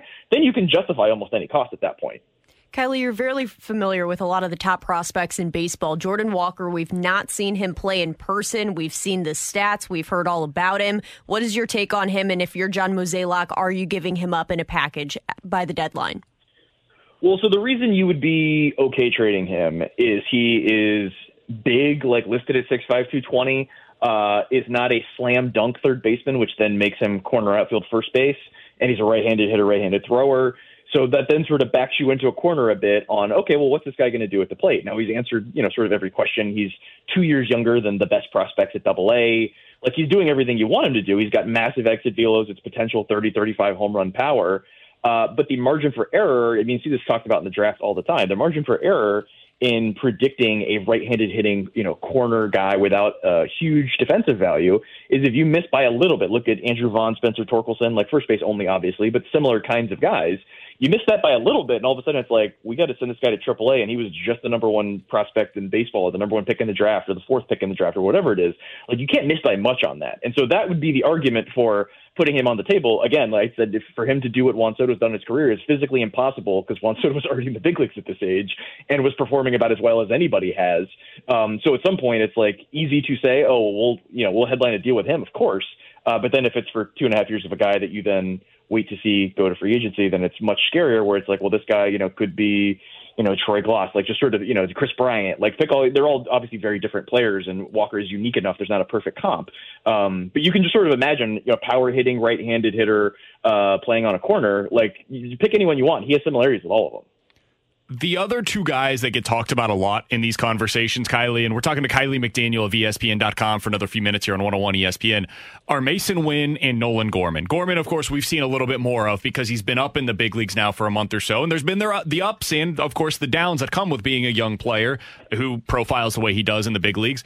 And then Masyn Winn, we saw in the Futures game where he threw 100 miles per hour across the diamond. And, of course, that gets everybody very excited. What are your projections on those two players in particular? So Gorman's a guy that I and most of the sort of scouting world have a lot of history with. Uh, I was actually working for the Braves when he was a junior in high school, and I was based in Phoenix where he was. So I saw him a ton, um, and I think there's a decent shot we would have drafted him if I was still working there at that time. um, so you know he, he fell in the draft for like unclear reasons and looks kind of you know insane now in retrospect that he fell because like he just demolished the minor leagues after demolishing the entire you know um, draft summer. And is you know at various points is showing you know a little more swing and miss than you like. At various points was you know more of a hit over power guy. He's sort of shown different elements of himself uh, but like the sales pitch there is this guy's gonna hit 270 with 30 home runs and play third base and be you know like a great sort of clubhouse presence makeup guy that you feel comfortable projecting. So I think I think you've probably seen a good bit of that so far in that he's played like a third of a season, has already hit 10 homers and has struck out you know 32 percent of the time. Mm-hmm. Um, so you're, you're getting that version of him where you know a couple years ago it was a little more like oh why is he you know why, why is he making more contact and power? So that's I think easy to understand. Mason Winn is much more exciting. I think I I and everyone else had him as like a compensation to second round pick uh, when he went in that area in the draft and was seen as a this is a dynamic talent both on the mound and at shortstop has all kinds of tools is the twitchy athlete all the stuff you want but it was just sort of unrefined and this year it went from i wonder if this will work let's see what happens still a lot of good markers to oh, it's happening now. Like, uh, get on board. It's like the the meme from The Office where everyone's just running out of the room because like, oh, it's happening, it's happening. Everyone go. Like, it's happening now, and it's not just a guy that can throw like 102 from shortstop and also can throw 98 on the mound, but doesn't do that very much. But he could and has like a 70 grade curveball. Like, imagine a guy that's your starting shortstop that also has Wainwright's curveball, but like doesn't really need to use it because he's playing shortstop. He's like he's that kind of talented, and it's kind of hard because he's still 20 and he's in Double A. It's hard to kind of nail down exactly what he is. Like, he might be a top 10 prospect in baseball by the end of the year. Right now, I have him in like the 20s, and he started the year like 150th. Like he wasn't really in that conversation. John Mozeliak made the comparison of Jordan Walker to Albert Pujols this season in terms of being the best hitter at his position. How realistic is that comparison, in your opinion? Well, it's another one of those tough ones where it's like, do you want to compare this guy to like a slam dunk Hall of Famer and like local legend and all that? Like, you don't really want to, but yeah, if you're going to say this guy's got 30 home run power and he's hitting, you know, young for the level and all that, like he's doing all the same stuff, yeah. And like Pujols, I don't think was seen as the. I mean, you guys probably know better than I do, but like when he came up, it wasn't like, oh, this guy's going to be like the answer to all of our questions. Like it wasn't like when Bryce Harper came up. It was like, oh, this guy should be pretty good. Let's see what happens. And you're like, basically like, didn't play in the minors, Kiley. Yeah, it's like, all right, this, this guy's probably going to be pretty good, but like, oh wow, like I'm going to be telling my kids about this. Um, I wouldn't expect him to be that, but like, yeah, in the same way that like any any 18 year old that goes in the top 20 picks is technically better than Mike Trout at the same age. Like, if you want to play that game, then like, yeah, he's on that trajectory. He he he could be that. That's on the table. Whereas for most prospects, that's not on the table. Final question that I've got for Kiley McDaniel here on 101 ESPN. Uh, Kiley, we've spent all of this time talking about the Cardinals prospects and then what the Juan Soto sweepstakes look like. The Cardinals have a big need for pitching right now, like a desperate need for starting pitching. If you were in Mo's shoes, who would be the pitchers that you would be targeting at this year's deadline, knowing who is reasonably available? Well, yeah, I, I guess Luis Castillo is obviously the big name, and it gives you uh, multiple years of control, and so kind of answer some of those questions. I think he's generally the kind of pitcher the Cardinals um, tend to like. And I'm, I'm curious what you guys think about what what what is reasonable? What would you be willing to trade? Because like that's obviously like the big name, and every year there's all kinds of second, and third tier names that are available. But like, what, I don't know. Do you just want to try to get some? Uh, you know, uh, Payante kind of guys and just try to patch it and see what see what it works, or, So- or do you want to try to go for one of the big fish? Oh, let's start here. I would be shocked, absolutely shocked, if the Cardinals traded a big haul inside of the division. Like after hearing kind of Mo's conversations on and off the record about this, I would be very, very, very surprised if that ends up happening. Um, as for the guys that we've talked about, I mean, it's been all over the place, Kiley. I think you can make a case that they need somebody long term in their rotation. So we had the Pablo Lopez conversation, but they're apparently looking for a center fielder, which the Cardinals do not have available to them right now. Frankie Montas has been talked about. We've talked about Carlos Rodon or Nathan Eovaldi if those guys become available. And we've gone all the way down to like, hey, what about like any of these rental guys or number five starters, Zach Davies types? Like it's been everywhere from the top end of the market to the bottom end of the market. So anything you want to throw out there, we're at least listening for. Yeah, I would. I, I would say uh, Rodon as a. I mean, he's got an opt out that he's going to exercise, so it's a rental who's having a huge breakout year. Basically, was projected to be this guy since he was like 19 years old, and now he's like finally doing it. Uh, for a Giants team that's like not squarely in the race, and I've, I know I've read some things about how they may or may not want to trade him, but like you know, tr- trading a sort of second tier prospect, not that win like Liberatore uh, Walker kind of guy, but a second tier prospect for that guy, like that feels like the guy that will be the amount of impact you need, and you're not paying for multiple years of control. But I, I don't think you rule out the idea that after he pitches in St. Louis, like maybe he'll want to hang around, like that maybe gives you a slightly better shot of signing a guy like that going forward. And because he has a slightly spotty history, I think the trade value and the ultimate contract. Uh, will not be as big as it would be for a guy who's just as good as him right now, but comes with you know five years of being that guy like Luis Castillo does. Do you think they could basically trade a bag of balls right now for Noah Syndergaard if they take on the full deal? Well, I, I I think I've stated I'm not in the in the situation where I think I can predict what the Angels are going to do at any given time. Touche, touche. Kiley, we appreciate you the time. like. We appreciate the time as always, man. This has been great to be able to catch up and talk about some of these hypotheticals. Hopefully by Tuesday, we've got some more firm answers on what's going to happen in this trade market. We wish you all the best moving forward, man. Yeah, and uh, I would also say uh, tune in to the trade deadline show on ESPN, uh, four to six uh, p.m. on the second. And when one of these crazy things happens, I'll be the one in the corner at the kids' table with Jeff Passan shouting. I can't wait. That's going to be great. Kiley McDaniel, always appreciate it, man. Yeah, thanks for having me. You got it. That's Kiley McDaniel of ESPN joining us here on BK and Ferrario. So Shohei, not an option. Uh, Juan Soto, it's really interesting because I, I think Kiley kind of spelled it out correctly, right? Where he says like, "Hey, listen, are the Nationals going to ask for the world? Of course they are." But the question is, does that asking price go down before the deadline actually takes place? And I think this all comes back to, and Derrick Goold's mentioned this a number of times from the Cardinals' perspective, and I think this is based on his reporting, be my guess, is okay, how much of this is the urgency of the ownership thing? Because Jesse said he's not sure that that's the, the leading indicator as to why they're doing this. I tend to think it is.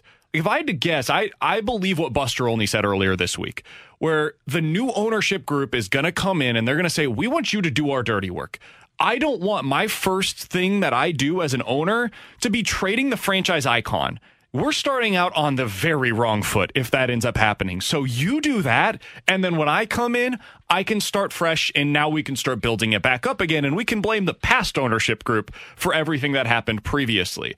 So I think that's why they want to do this now as opposed to in the offseason. And if that happens, well, then that no longer means they have the leverage. Now the Cardinals or the Dodgers or the Padres have leverage because you have to make this move.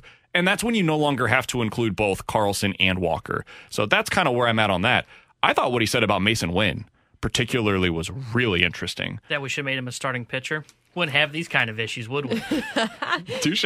No, we wouldn't. If he's going to be a legit top 10 to 15 prospect by the end of the year, I'm underestimating what he has in terms of value. I have heard that from multiple people lately who say they believe Masyn Winn has been drastically underestimated through this process to where he's been the piece that they would leave out of some of these packages. Honestly, the only thing I took away from the entire Juan Soto conversation with Kiley was that he thinks the Cardinals have roughly a 5% chance of him becoming a St. Louis Cardinal. I know people hear that and they like get upset about it. So here's where that math comes from. There's a 50% chance that Juan Soto is traded. So you've already cut off 50% of the opportunities for anybody to trade for him. So if the Cardinals out of that 50% have a 10% chance of acquiring Juan Soto, that gives them a 5% chance of being likely to get it done by the deadline. So basically he's saying, eh, if I break this thing up down into like four or five different teams that have any chance of get, being able to get Juan Soto, I think they're like third in the mix. I'm going to give them a 10% chance to do so, so 5%. That's how you get to that math. But yeah, when you hear it, hey, a one in twenty shot of being able to get Juan Soto doesn't feel particularly So optimistic. you're saying there's a chance. Better than 0%. I was gonna say. That's fair. 65780 is the Air Comfort Service text line to get involved in the show. Coming up here in about 15 minutes or so, I do think that one conversation that the Juan Soto sweepstakes has forced us to have is to look internally at what the Cardinals currently have available to them. And there's one guy in particular that we need to talk about. We'll do that coming up at 1 o'clock. Coming up next, though, is the junk drawer here on 101 ESPN. We're right back to the BK and Ferrario podcast, presented by Dobbs Tire and Auto Centers on 101 ESPN. Let's open it up. The junk drawer with BK and Ferrario. Brought to you by Together Credit Union. Pay yourself with every purchase. Open an Achieve It checking account today.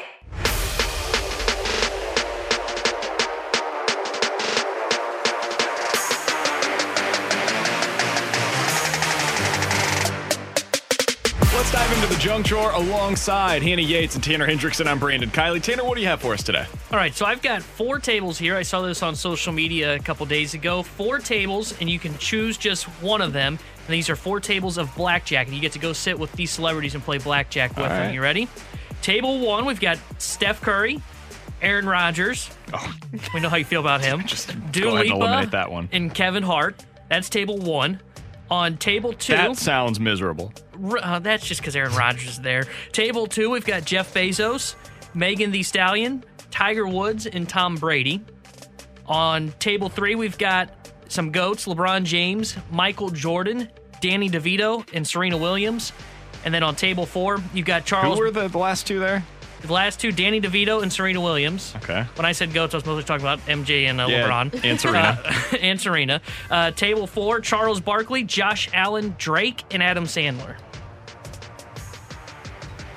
Those are four tables. which one are you going with here? I can eliminate table one Okay, just that's out of hand. actually one of my go-tos. Really? Yeah, I think Is that it for would be Kevin fun. Hart? Is that why you're going yes, to that one? I just want to laugh, and that's why I'm going in between tables one and tables four because Adam Sandler and Kevin Hart are two of my favorites, and I know I would be laughing the entire night at that point. so you had Barkley, Josh Allen, Sandler. Who was the fourth one at table four? Drake. Drake.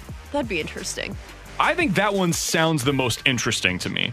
I think Sandler and Barkley being at the same table. That's my thought process. That's I would go there just for that, and I don't think Drake or Josh Allen would screw it up. So I, I feel Drake has a pretty good good I about don't sense of humor, I Josh think. Allen's Yeah. kind of dull. I saw him on Yeah, the. but that's fine. You need somebody that's just going to be able to sit He'll there just and be listen. the quiet one. Yeah. Yeah, I got no issues with that. No, I Um, think yeah. I have no interest in table one with Rogers. I'm I'm good just Kevin Hart and Curry are my go-tos for table one. for sure. But Rogers is going to try to outsmart everybody at the table, I and have he's going to no get mad at in you table for two. doing things that he doesn't want you to do. I I'm good on that. Yeah, Jeff Bezos, I don't need to talk to. Megan Thee Stallion, I think would be fun. If you got like honest Tiger Woods and Tom Brady, I think they could be interesting. If you get public persona Brady and Tiger, you're not going to get a whole lot of stuff there. Yeah. Table three, I just lose a lot of money based on what I saw in the documentary with MJ. Yeah, that's a good point. He'd gamble me under the table. Although MJ and LeBron at the same table, it would be cool. That would be That would be interesting. cool. And Serena, like I, I actually think Serena would be a super really interesting ta- uh, person to have at a table. I think I'm going table four though. I think it's Barkley, Josh Allen, Adam Sandler, and Drake. I love Adam Sandler. That would be that would be my Who- table. who's your go? Like on that table, on table four, who's your go-to if you could only go with one? Like I would say Barkley almost. I enjoy hearing Barkley so much, hearing him talk basketball, and then he's just a funny character to hear him talk about other things as well. I think I'd go with Barkley over Sandler. I think Sandler would be my, my number one. I think so too. Sandler just has to have so many unbelievable stories. Like he he has friends from every walk of life. Athletes, he's he's got a lot of friends, um, movies that he's been in. I I would love to ask him like at what point did you decide in your career and this was like the middle portion of it after the big daddy and um, all of the like early 2000s comedies that he did that were all excellent At what point did you decide my career is going to be me taking a vacation with a bunch of my friends and making like a hundred million dollars on this movie? Because that was like a seven-year stretch of his catalog. So I, I would love to have a conversation with Sandler. I think he would Have be Have you seen one. the movie Hustle I that haven't just came? Oh, it's so good. I don't wanna He's oversell it. Great in that movie. So it doesn't like break any new grounds for sports movies. It's just a really entertaining sports movie. And I don't want it to be anything more than that. I just needed a really fun watch, and that's what it is. And it there's was a great. bunch of active NBA players playing characters in there. I'm like, this is great. This is entertaining. it was awesome. And um, Hernandez, Juan Juan Hernan Gomez. Juan Herman Gomez, yeah. Yeah, he he was the uh, the main character in it. He was awesome. He was really Like, good at outstanding. acting. Yes. At first, I was like, "Is this is this is yeah yeah this is an athlete who's actually acting really really well." So uh, the movie is well worth your I time think if you he's haven't got a better uh, path in acting than playing. Well, yeah, he got cut. Uh, He's got he's got a new home. He's in I think Toronto. he made Is more he? than enough money Yeah. off that movie, that's for sure. He just did signed a well for one year deal with them. What would be your number one guy or girl? Number one person I'd want to go with just in general. Oh man, I would. I think it's Charles Barkley. I think Barkley's the guy that I want to hang out with. I think he's the same way. He's probably not as funny as Sandler, of course, but I'm sure he's got some crazy stories to tell from his days playing basketball, and honestly, just seeing the He way he also lives has life friends in every walk of life. Yeah, he he's definitely one of those guys that's kind of like Sandler. Plus, I know more about like Barkley's history than I do Sandler. Because remember, I'm in that like there's that gap that I don't know a lot of. Sandler's in that gap. I was about to say, actually, the gap is literally Adam Sandler's Yeah. career. Yeah, exactly. From like 2000 to 2015. th- Have you seen any Adam Sandler movies? Uh, well, I've seen like um, Waterboy. Have you seen Waterboy? I haven't seen Waterboy. I've seen God. Big Daddy? um, I haven't seen Big Daddy. What's the? I'm drawing a blank on the name, but I've seen the golf one he's in. Uh, Happy Gilmore. I've seen Happy Gilmore. You have Okay. to see that one. That's Have you seen Just Go With It? With Oh, I have uh, seen Just Go yeah, With It. Jennifer I Aniston. Billy seen- Madison? No, Have you seen The Wedding Singer? no. How do you do you like comedy? Do I you like, like to laugh? Yeah, I like some comedies, but like I, I don't know. It's just I'm in that gap where I haven't seen any movies from like that time period. I feel like our childhood, Hannah, was basically like the prime of Will S- uh, Will Ferrell in like the mid to late 2000s, and the early 2000s was like Adam Sandler. And I'm more. Those and- were my two comedians. I was that not allowed to most. watch all of the Adam Sandler movies growing Really? up, and then I watched them, and it's great and it's funny. I am also a Will Ferrell fan though. I'm more a, I'm more of an action kind of guy when it comes to That's movies, fair. not so much on comedy. I like them, but I would much rather watch an action movie. He had a Yeah. stretch of The Wedding Singer, Waterboy, Big Daddy, um, and then going into like Mr. Deeds, Eight Crazy Nights, Hot Chick, Anger Management, 50 First Dates, The Longest Yard, and Click, all from 98 to 2006. I've not seen one of those movies. really? Not one that you just named have I seen. Really? It's crazy. they are all worth your time. Every single one of them. You'll of them. go through some of them, and be like, "This is dumb," but you needed to see them. I'm gonna have to take them. a week off just to catch up on my times. Alongside Hannah Yates and Tanner Hendrickson, I'm Brandon Kiley. It's BK and Ferrario on 101 ESPN. In 15 minutes, we skipped our segment about Jake Neighbours because we were running a little bit long, had to get to Kiley McDaniels, but we want to talk about him. What are realistic expectations for Neighbours in the top nine? We'll get to that at 115. Coming up next, we got to take a closer look at Dylan Carlson. We're talking about him as a potential trade candidate for Juan Soto. Is he the guy you built around, though? We'll talk about it next year on 101 ESPN. We're right back to the BK and Ferrario podcast, presented by Dobbs Tire and Auto Centers on 101 ESPN.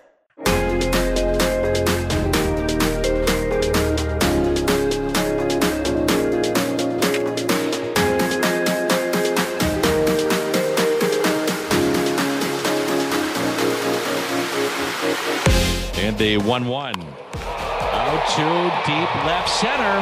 And it is caught! Carlson with the catch. And this might be two. Throw to first. Double play as Dylan Carlson saves the game here in the ninth inning. And that's lined for a base hit. Off the glove of Gosselin and into shallow right. Arenado scores, and the Cardinals back on top 3 2. Alongside Hannah Yates of KSDK and Tanner Hendrickson, I'm Brandon Kiley. It's BK and Ferrario on 101 ESPN. That audio courtesy of Bally Sports Midwest. Dylan Carlson's putting up another really productive season offensively for the Cardinals.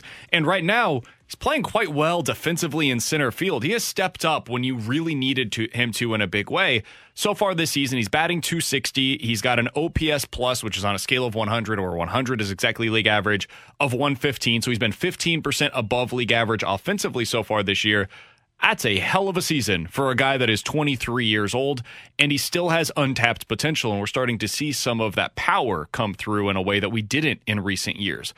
So when we're talking about Juan Soto, a lot of the time the conversation goes to, okay, well, you have to trade one of Dylan Carlson or Jordan Walker. And I think a lot of people say in that scenario, well, you of course have to keep Jordan Walker. Look at what John Mozeliak has said about him. He's batting 300 down in the minors right now. He's got a potential 30 30 in him. Like, that's the guy you have to keep. Hannah, I think I want to start here. I'm not interested in trading Jordan Walker. I've seen some people suggest over recent days that by talking about him in a trade for Juan Soto, we're underestimating what Dylan Carlson is at the same age as Juan Soto. I don't feel that way at all. In fact, I would go the opposite direction. Him being a potential headliner in these discussions tells you how highly people view Dylan Carlson. He is a top 100 trade chip in all of Major League Baseball, probably. That is one hell of a statement in favor of Dylan Carlson. He's got a ton of team control remaining. And the only way that I'm dealing him is if I am getting a guy that I think is a legitimate upgrade that is at a similar age range than Dylan Carlson. And that's where Juan Soto comes into the mix. I'm not trading Dylan Carlson for Shohei Ohtani. He's not available for me. But in this scenario, you're getting a direct replacement potentially for Carlson. So that's where I wanted to start. But do you think that we have underestimated what Dylan Carlson is as we've had some of these discussions about Juan Soto? I have mixed opinions on it because I think Dylan Carlson, there's just a lot of very high projections about him.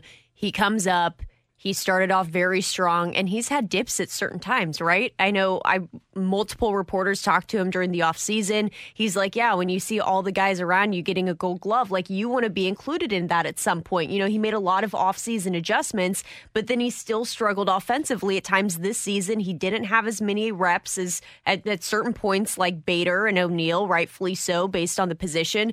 But I think it's tough to tell because I'm wondering if we would have this same conversation earlier this season when he was having struggles at the plate. Do you think we'd be having the same conversation? I think St. Louis been get him out of town. Yeah. Yeah, I, th- I, think it just depends who you're asking because I think one thing that happens, and I'm really concerned about this for Jordan Walker as well, is that they get hyped up so much, both based on the organization and then also people kind of taking some of the things that are said about them and, and twisting it in a different direction. Like Dylan Carlson was always just going to be a really good player. There was never really a scenario in which I think Dylan Carlson was going to be a superstar. I don't think that's in the range of outcomes for him, but he's really good at hitting. He's going to hit from decent power. He's going to get on base at a pretty high clip. He plays excellent defense in the corner outfield. He can play center field for you. He's probably at some point in his career going to steal 15 bases. So he, he has a great arm in right field. He's a legit five tool player. He, he does everything pretty well, but there's nothing that he does that is excellent. Like just at this otherworldly um, level. So I think that just kind of changes the way that people view Dylan Carlson compared to like a Juan Soto who gets on base better than anybody in the last 20 years, or a Aaron Judge who hits the ball harder than anybody in baseball right now, or even a Jordan Walker where this is a guy that projects to be a potential 30 home run, 30 stolen base player. That's different than what I see for Jordan, or for Dylan Carlson. So I think he was overhyped in some ways. That doesn't mean that he's not good. He's very good it just changes the way that I think some people view him. And as a result of that hype that was put onto him, I think some people are underwhelmed. Some fans are underwhelmed by what we've seen so far from Dylan Carlson, even though he's been a super productive player in the two full seasons that we've seen him. I think that's fair because I think when Carlson was coming up, I expected a guy that was going to be hitting like 290, right. had like 25 home run power, and, and, that's just not him. He, as you mentioned, PK, he's good at everything. The only thing is he's just not great at it. And honestly, that could change though in a couple of years because I was reading, I think it was David Schoenfeld was it was a piece on ESPN where it was David Schoenfeld and Bradford Doolittle going through like where they'd like to see guys traded, and they were talking about Carlson being a piece in the Juan Soto trade sweepstakes, and they said that one of the comparables. I think we brought this up yesterday when Kerry was in uh, about you know Dave Winfield. When you look at his baseball reference page, is on there as a similar similar batter that could compare to Dylan Carlson at least where he is age wise right now Well, if that's the case, I mean, look, Carlson's solid already. There's still a chance that Carlson just takes off with something. Maybe his power comes to in the next year or two, or his batter eye gets even better. He ends up hitting for more average and hits for more extra base, or gets better on base percentage. Like, I think at minimum, this is the worst Dylan Carlson will be. Like, and that's saying something because he's hitting around 260, got the OPS around 750, and I think there's still more to that this year. I, I, think Carlson is a guy that is always going to be a very solid player, always hit at minimum 260 and be showing what you've seen so far this year and last year, whereas adjusted OPS plus is at 115, which mm-hmm. it was last year as well. But I think the ceiling is still, I think there's still more to come from Dylan Carlson. He's still super young. He's not going to just take the league by storm like the Juan Soto type player did. I think it's going to take him a year, maybe one or two more years before you actually see him really take off and get to that next level that Cardinals fans really thought they were getting right when he got up to the big league level. So, just as an example on this, like we all think that Wander Franco is a really good player, right? Yeah. Everybody yeah. would agree with that. Wander Franco is two years younger than Carlson, so that needs to be said on the front end. But since coming up to the big leagues in terms of his OPS plus, which adjusts for ballpark and all of these different things. Wander Franco offensively is at 117, so 17% above, above league average. Dylan Carlson in that same stretch over the last two years is at 115. Dylan Carlson, in other words, has basically been as productive offensively over the last two seasons as Wander Franco. Now, there's some disclaimers in there. Franco is hurt right now. He hasn't played a whole lot of games. It's a small sample size for him, so you got to understand all that. But I could do this with another guy, Bo Bichette. We just saw him in in Toronto. Everybody would agree Bo Bichette's a really good player. He's a he was an all-star last year. This is a guy that everybody would want to build around as a potential shortstop of their future over the last two seasons in the same stretch that we're talking about for Dylan Carlson, Bo Bichette is exactly as productive offensively as Dylan Carlson has been. Now, there's some different value in being a corner outfielder versus being a shortstop, but I think that kind of brings to the table where he's at right now in his development. And these guys are in the same age range as Dylan Carlson is. If you're looking at guys that are under the age of 25, there's only 24 hitters in Major League Baseball that have been more productive offensively over the last two seasons than Dylan Carlson. This guy's really good. This is a player that you want to build around. And so I say all that to say this. If you're the Cardinals, Dylan Carlson's not a trade chip. Like he is an untouchable unless there is a once in a generation type of trade that could be made available to you. And that's what's being offered right now to them if the Nationals say we're not trading you Juan Soto unless you include Dylan Carlson, I'm willing to have those conversations, but it's only for Juan Soto or like a Bryce Harper if Bryce Harper was healthy. It's got to be somebody at that level. Or Mike Trout if Mike Trout was healthy. Those are the guys that have to be coming in return for me to even have the conversation about Dylan Carlson. Otherwise, this is a building block, not a guy that you're looking to run out of town anytime in the near future. Now, with that being said, I mentioned I wouldn't trade Dylan Carlson for Shohei Ohtani. Let's get into this for a second. I want to say on the front end here, I would be shocked, absolutely shocked, if Shohei Ohtani is traded at the deadline. It doesn't make any sense for anybody, especially the ownership group in LA. It would go against everything we've seen from them. However, if Shohei Ohtani is actually available in the next 72 hours or so. And again, I can't say this enough. I don't think he's going to be, so don't take this and run with it as if I say I am saying to you right now that Shohei is available, the Cardinals need to trade for him. No, I'm not saying that. Is that guy at the number one spot on your board, even above Juan Soto, as a potential trade chip for the Cardinals, given the fact that he both helps you offensively and as a legit ace in your starting rotation, Hannah? Probably. I would. I probably would. I'd probably put him at one, and I'd probably trade Dylan Carlson for him. That would probably be in a package that I'm Ooh, willing buddy. to do. I, am taking the opposite route. Maybe I'm just doing that for fun. I don't know. um, but I do think that. I mean, I would love to see Shohei Ohtani in a Cardinals. I mean, it'd uniform. be amazing. I mean, it would be great. This is all a hypothetical conversation of nothing that's actually going to happen, but it's fun to have. And I'd probably trade Dylan Carlson for him. Here's my question, though do we think that he's going to resign here because he has one year left of club control? To be fair, no. I don't think the other guy's going to resign here either. But you got two more years with Juan Soto. I, I tend to agree with you, but I, I, if I think show, excuse me, I think oh, I keep doing the same thing. Third time's the Take charm. three. I think that Juan Soto would be willing to re-sign in St. Louis. I don't think the Cardinals would offer him the contract that it would take yeah, no. for him to re-sign here in St. Louis. I don't think Shohei would sign here in St. Louis. Whenever the free agency sweepstakes were taking place when he was coming over from overseas, it was basically stated, hey, I want to be on the East or the West Coast. It turns out, I looked at a map recently. Uh, St. Louis doesn't f- really fit into that But criteria. we're the gateway to the west or the That's gateway to the east, we whichever drove way a you're river. looking. Maybe that would work It for gives him. him Yeah. the best of both worlds. Good if you assume that Ohtani won't resign here and you only get based one on year left of control. Statement, based on that specific statement, that makes it seem like Ohtani would not sign here. I think Ohtani would sign here before Juan Soto would resign here. Okay. I, okay, he. I think the Cardinals. would- It's, it's Because a of weird money. thing. I think the Cardinals would be more likely to re-sign Ohtani because I think it would be closer to like a six-year deal than a fifteen-year deal. Yeah.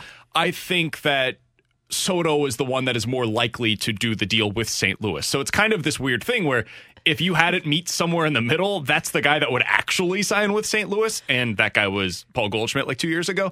Um, but I don't think that there's really a middle ground for those two. And the reason I don't think the Cardinals would do the Ohtani extension is because you're going to have to pay him to be a pitcher and a hitter. And I think the Cardinals, well, I'd like to think this would be smart enough to realize he's probably not going to be a pitcher for the entirety of whatever that next contract's going to be because at some point he's going to break down and he's just going to be a hitter for you.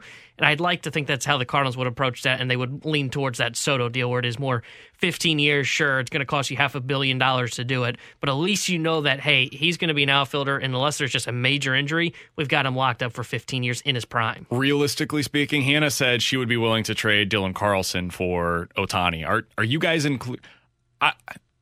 This means that I'm not getting Ohtani. I understand that, but because there's only one more year of control left, I'm not trading Walker or Carlson in any deal for Ohtani. Like I would be wanting to get in this scenario Ohtani and Syndergaard. Syndergaard doesn't have a ton of value. That's just a throw in basically for this. But I would want both that way I've now bolstered my rotation and it's going to be good for the rest of this year if that means Gorman is going, maybe Masyn Winn is going, and you kind of build a uh, a package around those two, that I can do. I'm not trading Carlson or Walker though; those are my top two trade chips, and they could not go in a deal for Ohtani. Okay, let me ask you this. Why do you value Dylan Carlson so much more than Nolan Gorman? And I'm not saying that's wrong, Sure. but what is your reasoning behind that? because of the profile that Nolan Gorman has, and I just don't know what that looks like three years from now. And like, I don't value the pure power the way that other people might. I think that the Cardinals as a team typically value the guys that have more tools than that. So Nolan Gorman, not a great defender, not a great base runner. Mostly what you're getting out of a lot of strikeouts, mostly what you're getting out of him is the potential of him hitting 30 to 35 home runs in a season. Otherwise, not a great on base percentage, not a great batting average, not great defensively, not But great as a base runner, but he slugs. And I just value guys that bring more to the table. So, like a Jordan Walker, this guy's going to run the bases very well. It sounds like he could at least be a, if not a plus defender, a guy that is average in the outfield for you, runs pretty well, brings a lot of other tools to the table, hits for average, all of those different things. I value those guys more, and that's where the Dylan Carlson thing comes in. I know he's a really productive major leaguer because I've already seen it.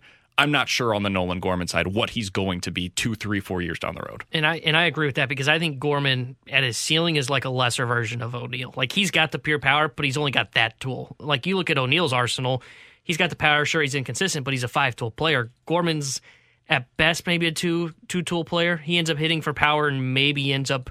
Uh, becoming a really good defender at second base. I, he's not going to gain speed, so I, I view him as a tradable asset. To BK's point, Carlson, the only guy I'm willing to move him for would be Juan Soto because I just view that as basically a one for one swap in terms of okay, Soto comes in, he's going to play eh, ideally right field when Bader's healthy instead of having Carlson in that spot. But otherwise, Carlson's an untouchable, uh, just like I would have Walker as an untouchable. just as context on what it could potentially take to get Ohtani in this scenario, I put together and earlier McDan- Kiley McDaniel mentioned the the simulator on what you can throw in. Again, these things are flawed because every team has different values on what they're going to put on these players, but just as a scenario, this is the kind of deal that you might be looking at if you didn't include Carlson or Walker in such a deal.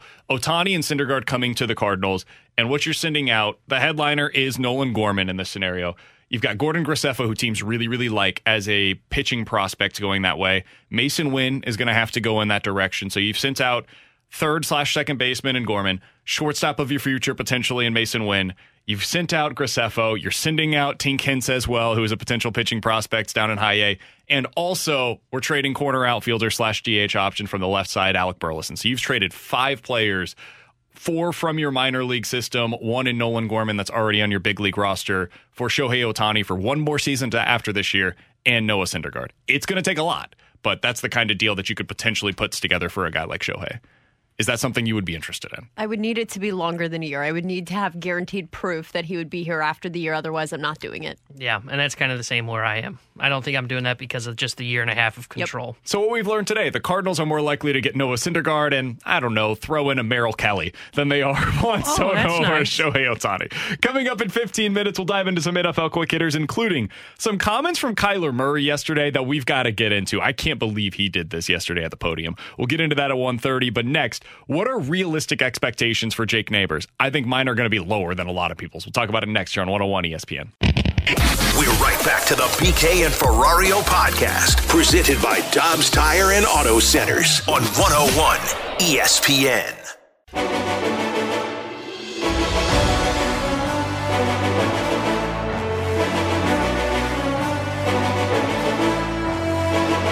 Schenn looks for Neighbours. There he is. He scores! Jake Neighbours, his first in the National Hockey League, has given the Blues a 4 to 1 lead. Alongside Hannah Yates and Tanner Hendrickson, I'm Brandon Kiley. Jake Neighbours is going to be asked to take on a significant role this year for the Blues. Right now, if I was putting together, together my way too early lineup for the Blues, he's somewhere in your top nine. Now, you can kind of fix it uh, depending on how you want to on where he is going to be in those lineup constructions, but my likely scenario will be he's somewhere in your top nine on opening night. Hannah, what are realistic expectations for Jake Neighbours in your mind going into this season? Because there are some that are suggesting, and I, I think I fall into this criteria, he's probably the one that's going to be asked to replace what David Perron did last year because you have no other guys that are in the top nine that are new. What are you expecting realistically out of him as a rookie? Yeah, so here's what I'm expecting. I'm expecting him to most likely play on the third line. He'll play as a winger. He can play center. I see him on a wing. Um, I think it's going to be interesting because I this is what I do know. Robert Thomas tallied nine goals, 33 points through 70 games in his rookie season with the Blues. Jordan Kyrou, one goal and three points through 16 games his rookie season, then went up to four goals and nine points the next season through 28 games. So you're seeing a couple of reps here. Craig Berube is not a coach who throws a player into the top six right away. And granted, those years that they had their rookie season, I mean, they're jumping in with the team who goes on to win the Stanley Cup, right? So your roster is deep. Jake Neighbours has the chance with this roster to move higher up quicker based on his performance than he did with a, a year like in 2019 when you're stacked through your top nine. So I think it's a tough situation here. The fourth line identity has also changed with the Blues since 2019. That was your grinding team. You had Oskar Sundqvist, Ivan Barbashev, Alexander Steen to win that cup.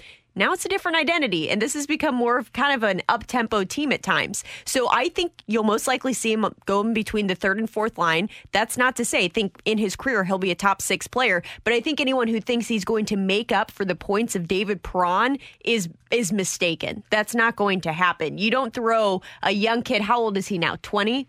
20 years old into the lineup and and expect him to be you know 55 point guy more like it, it- you know it's just insane that's not going to happen Yeah, I, I think I said this after the. I think it was a day or two after the Perron signing. Like, I think that Jake Neighbours is a part of the solution to helping fill the void of the David Perron production that you're missing. He's not the sole guy that is going to be relied to fill that missing production because he's now putting up 57 points and scoring 27 goals. Like, if he does, holy crap, we really have a star on our hands here in St. Louis. And nobody can expect him to yeah, do that either. Exactly. That's the important part I, here. I think expectations, you tell me if you think I'm off of this. I think maybe like 10 goals, 10, 10, 15 maybe is kind of my expectation. And around like 30 to 40 points is kind of what I'm hoping for. 30 to 40 points would be high in my opinion I think Robert Thomas's rookie year, just because of the amount of ice time that you'll see from Jake Neighbours this year, is kind of in line with what I'm expecting. He had nine goals in that year and 24 assists. I think that assist number might be a little high. Yeah, but that's why I lean towards like the 15 goal mark maybe.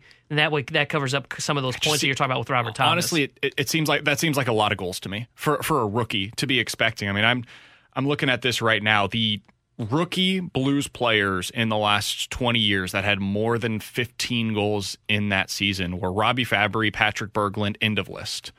Like, it just Hey, doesn't happen, can make man. that list. Anybody can make the TJ. Oshie had 14 in his rookie year. David Perron had 13. Robert Thomas 9. I mean, it's it's so rare for these guys to immediately have that kind of a contribution. The NHL is really hard, and being consistent is unbelievably difficult. I mean, even last year, when you saw, we all saw Jordan Kyrou have a breakout season. There was like a one or two month lull there after the um, All Star break where he wasn't the same guy. He wasn't producing at the same level. That's going to happen at some point with Jake Neighbours as well. Maybe he's gangbusters the first month. Teams start circling him on the scouting report. They know now, okay, this is what this guy's trying to do. He's getting to the front end of the net constantly. We got to make sure that that doesn't happen with Jake Neighbours. And then he's going to go into a lull. And then he's going to have to adjust to the way that teams are playing him. We talk about this in baseball all the time. It's going to be really hard for him. So if I had to guess, a little right around 10 goals, 20 assists, 30 ish points, 35 Right. points maybe is probably what I'm expecting out of Jake Neighbours.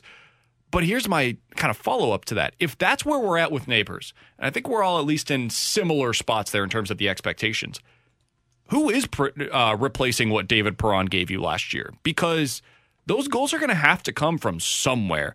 And I look at what you got last year.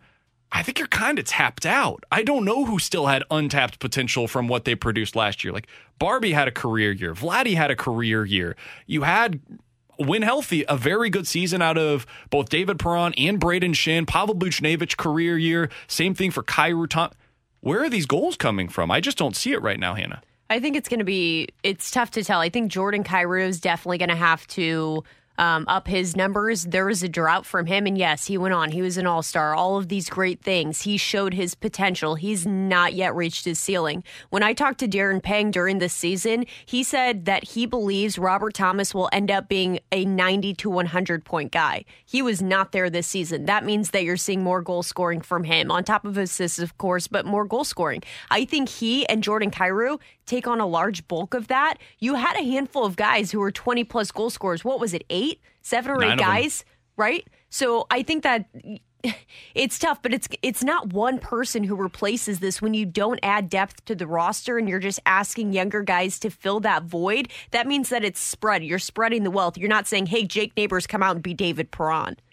I I think when we we talk about when when this move occurs is that oh they must be going with the youth movement like the Cardinals they're going with the Bolducs and Neighbours they're going to come up they're going to be those guys that contribute. I think it's still a youth movement, but I think the youth movement is the guys that Hannah mentioned. It's Kyrou and I think it is Thomas because Thomas is going into his age 23 season. Kyrou's going into his age 24. Is it season. reasonable though to expect like Thomas last year? I'm with you on the points. I think the assist numbers could go up this year in mm-hmm. part because I think he's going to be playing with big time offensive players all season long this year. The goals though, it's hard for me to expect more than 20 out of him when he doesn't shoot very Right. often.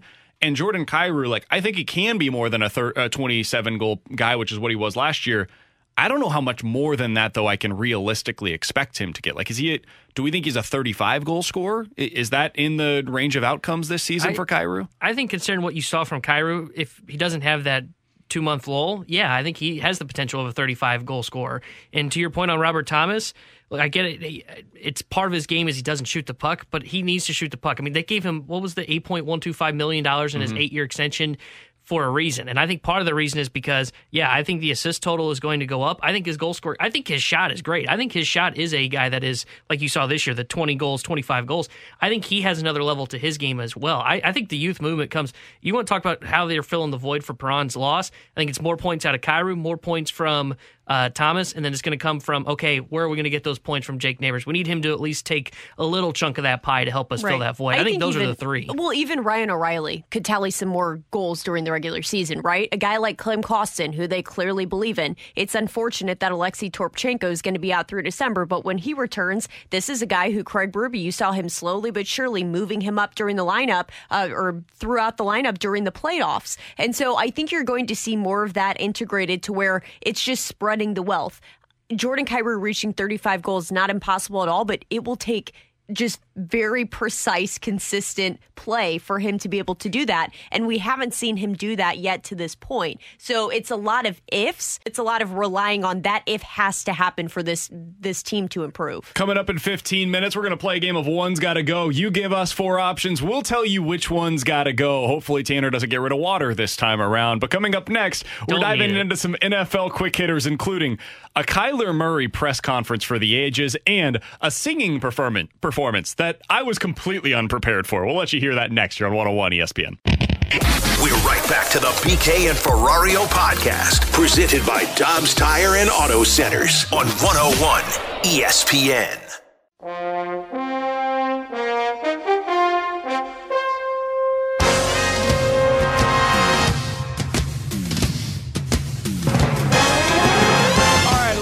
Some NFL quick hitters. We talked yesterday, Hannah, about the Kyler Murray situation. For anybody that didn't hear it, Kyler Murray had a clause in his contract that basically said, hey, you got to do four hours of homework a week. Got to go to Cliff's house. Got to do your homework. Don't you dare be playing video games. Do not be watching television. And we know you're trying to play Candy Crush on your iPad. Don't do that either. You have to actually be watching the film as you're at home if we're going to give you this God only knows how much money in your contract. Well, that has since been eliminated from his contract. they got rid of it this morning because Kyler Murray got his feelings hurt. And yesterday, here's what Kyler Murray had to say when he was asked about the clause that was in his contract defending himself. I refuse to, to let my work ethic, my preparation be um, be in question. You know, I've put an incomprehensible amount of uh, time and, and blood, sweat, tears, and work into what I do, uh, whether whether it's football or baseball. You know, people can't even comprehend the amount of time that it takes to to do two sports at a high level in college. You know, let alone do it. You know, be the first person to do it ever at, at my size. It's like I said, this is. Um, it's funny, but I, you know, to, to those of you out there that believe that I'd be standing here today in front of y'all without having a work ethic and without preparing, I'm, I'm honored that you think that, but um, it doesn't exist. It's not. It's not possible. He then went on to list all of his accomplishments. Hannah said, I was undefeated in high school. Nobody's ever done that before. He brought up his high school record. This would be like on your resume, putting your 4.0 GPA Like, from high yeah. school. Like, what are we doing here? It's me going back to my prime at high Said I school. won a Heisman in college. That hasn't been done before by a guy of my size. I then went on to be the number one pick in the NFL and was a top pick in MLB. Nobody's ever done that. Kyler, we get it, man. You're talented. Nobody has ever questioned the talent that Kyler Murray possesses in his body. That's why at five foot ten, he was the number one overall pick. Like we all get that you're talented. Nobody's questioning that. I'm questioning whether or not you're studying film. And when your team, your organization, put into your contract that you are required to play or to have four hours of film study a week, yeah, my employer doesn't have to put into a contract that I need to be prepared for the radio show. If they did, it would probably tell Tanner and Alex or you when you're filling in, I'm not doing my end of the bargain. Like, Kyler, th- there are serious questions to be asked here about your preparedness when you get into the field on Sundays. That's not because I'm wondering about it. Your team told us that with your contracts. I'm I was very concerned. I have a lot of questions when when I started reading this. One, how does ownership know that you literally don't watch film on your free time? buddy. Like how did that come into conversation in the first place? Tom Brady says that he averages 40 to 50 hours a week. All they wanted from Kyler was four. All they wanted four. were four hours. And then I'm confused. I'm like, first of all, the pre- the prequalification to be a quarterback at that level is four hours. Second of all, I mean, the fact that you have to be held to that.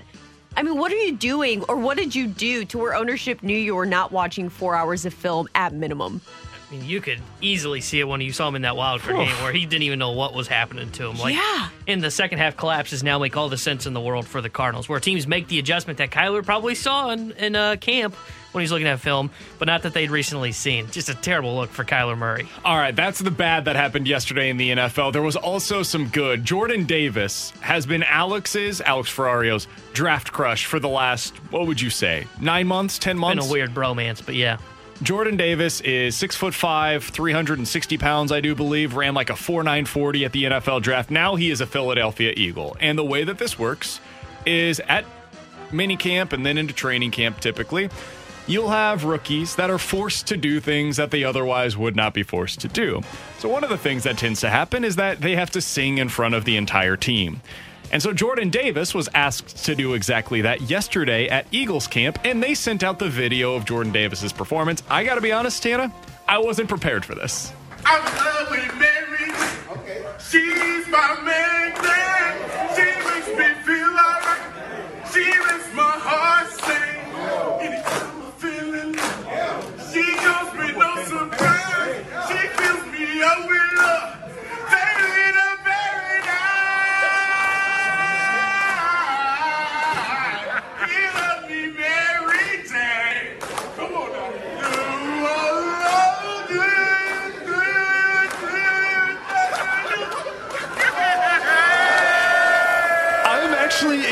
With Alex Ferrario now. I was hesitant. That hesitant. was a selling point? I'm in. I love this guy. What can't Jordan Davis do? Are you kidding me? This is really good. That's really, really good. I mean, I love a good performance like that. What can he do? This guy, I I don't know where he sings in his free time, but I want to go to the church where he's a part of the choir. That, Maybe that's a good all I want. karaoke I want in spot. my Do you life. think he karaoke's around town? Oh, for I- sure. When Double D's was around here in St. Louis, I have to imagine he would have, Have been ever a, a karaoke'd at frequenter. Carson's? Is that a South County thing? no, it's not. That's the only, I'm not familiar with Carson's. Is this in? What's it's the, not in Dexter either. It's literally in Soulard. Are you a frequenter over there, Tanner? No. You getting no, dates No, no. at Cars- Carson's? Carson's. I've never even heard of Carson's. I, oh, I'm not on. familiar with their work either, honestly. Uh, I was a double double D's guy, the the karaoke bar. Just to clarify here, just to make sure that we're all on the Oh, same page. Um, I I could not be more all in on Jordan Davis, and I hope he has 27 sacks this year for the Eagles. Just Whoa. for that reason. Ju- just for this, Just because he's this good at performance singing. alone. Honestly, I if you you're got the team rallying behind you. Everyone's clapping and along. he was into it. Sometimes you see these, and the guys are clearly like they've got some stage fright, or they're not really into it. They don't want to be there. This guy was getting it. He was into his performance. There was some. There was some preparation for this. Kyler Murray puts less than four hours a week of preparation into Davis the Sunday four games. hours on that he song. spent four hours on this song, choosing which one to go with, making sure it was going to be a crowd pleaser. That was well done. by him. Kyler, Kyler's the guy that shows up and doesn't even know what song he's singing. That's Kyler. yeah. And then he's like, ah, guys, I don't really know if I want to he starts singing the Halo theme song. That's what Kyler does. It's the only one he knows. Coming up next, let's play a game of One's Gotta Go. You give us four options. We will tell you which one's gotta go here on BK and Ferrario. We're right back to the BK and Ferrario podcast, presented by Dobbs Tire and Auto Centers on 101 ESPN. This is BK and Ferrario. Time now for One's Gotta Go. We offer up the talking points, and you get to pick which one's gotta go on 101 ESPN.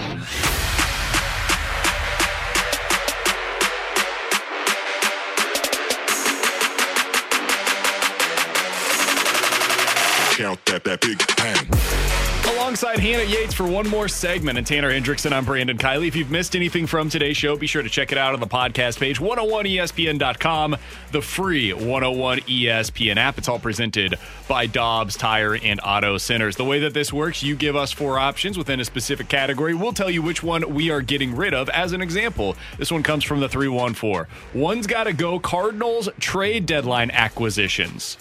Larry Walker, Scott Rolen, Woody Williams, or Matt Holliday. Man, a lot of these are from quite a while ago, which I think speaks to the deadline pessimism uh, here in St. Louis. What's weird about this too is I recognize a lot of those trade deadline acquisitions, but don't know movies during that time frame. yeah, that's right. I, I think Woody Williams is the one that's got to go. I mean, Larry Walker was awesome, Hall of Famer. Matt Holliday, Cardinals Hall of Famer. Who's the other? Oh, Scott Rolen Mm-hmm. should be an MLB Hall of Famer.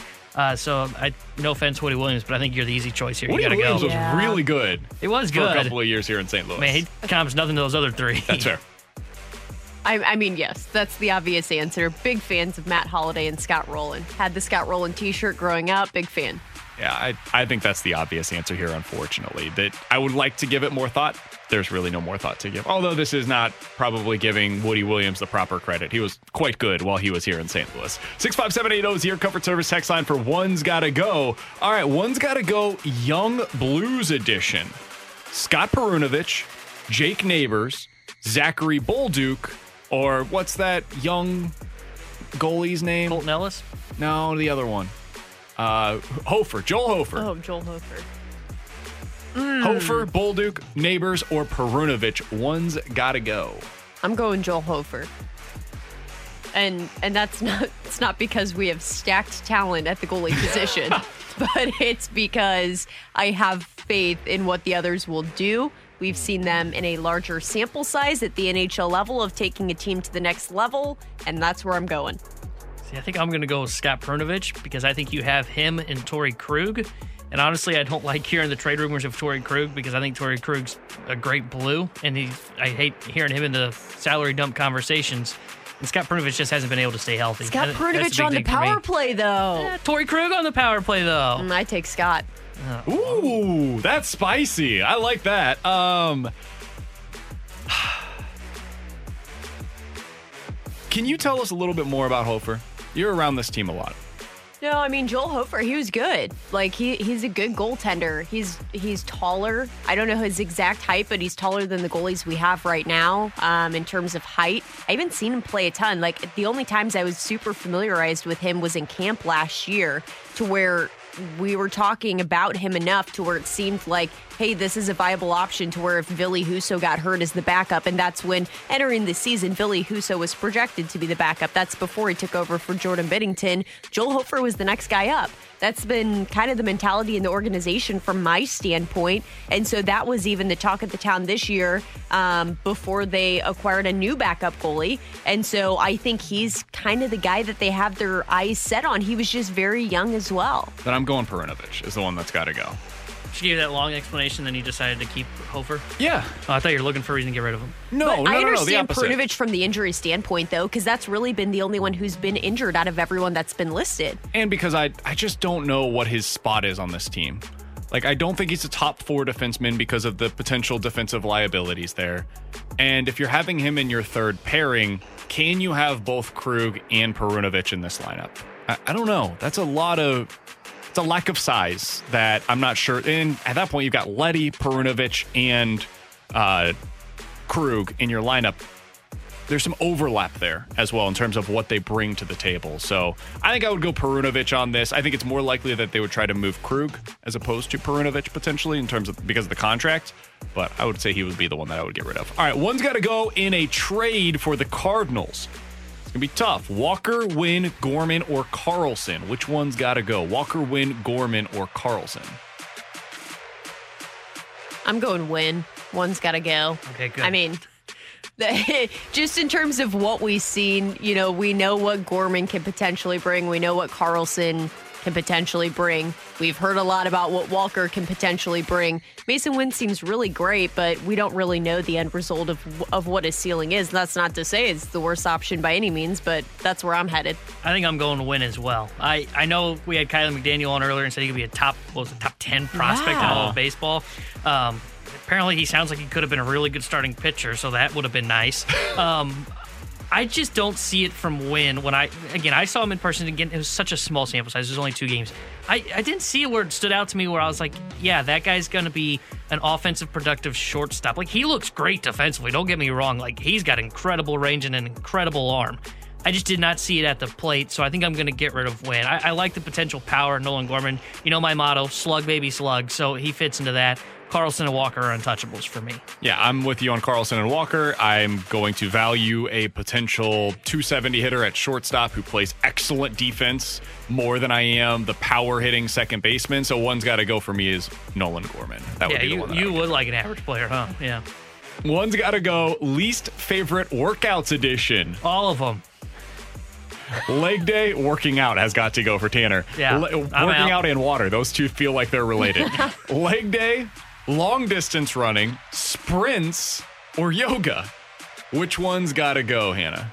Leg day, long distance Honestly- running, sprinting, or yoga? I'm going yoga.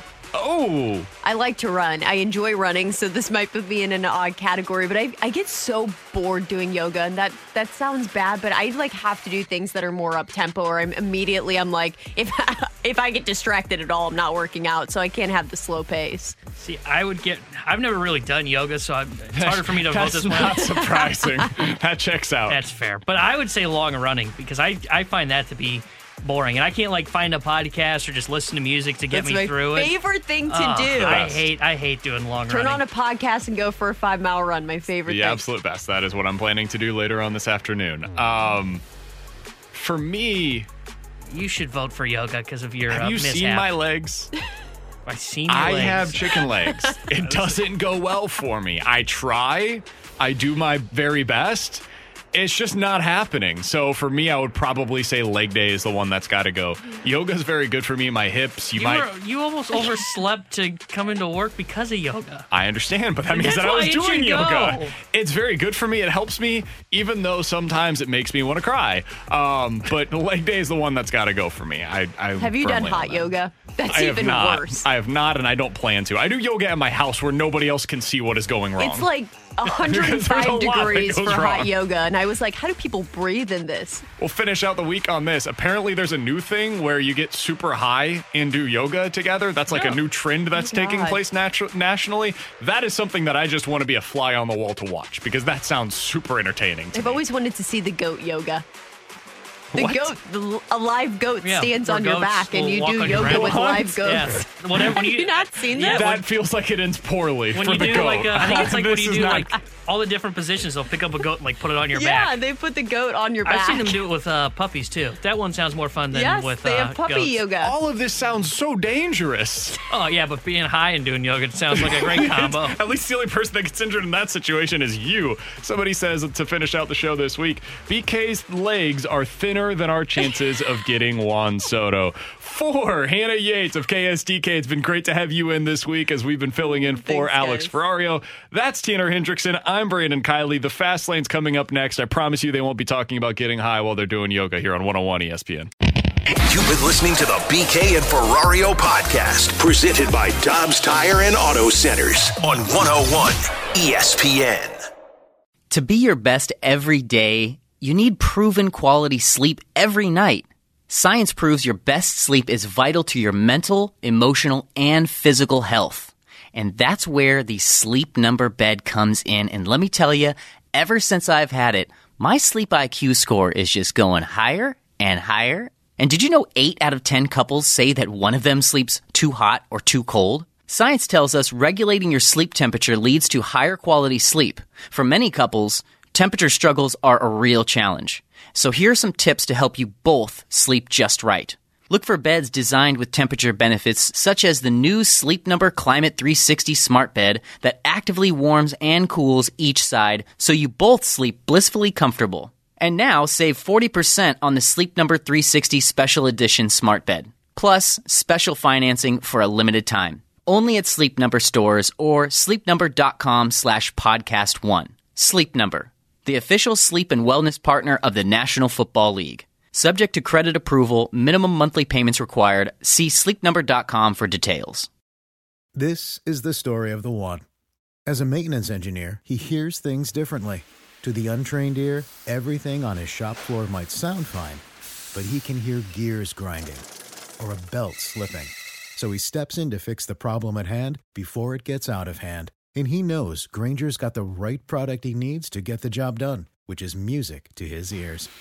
Call, click Grainger.com, or just stop by. Granger, for the ones who get it done.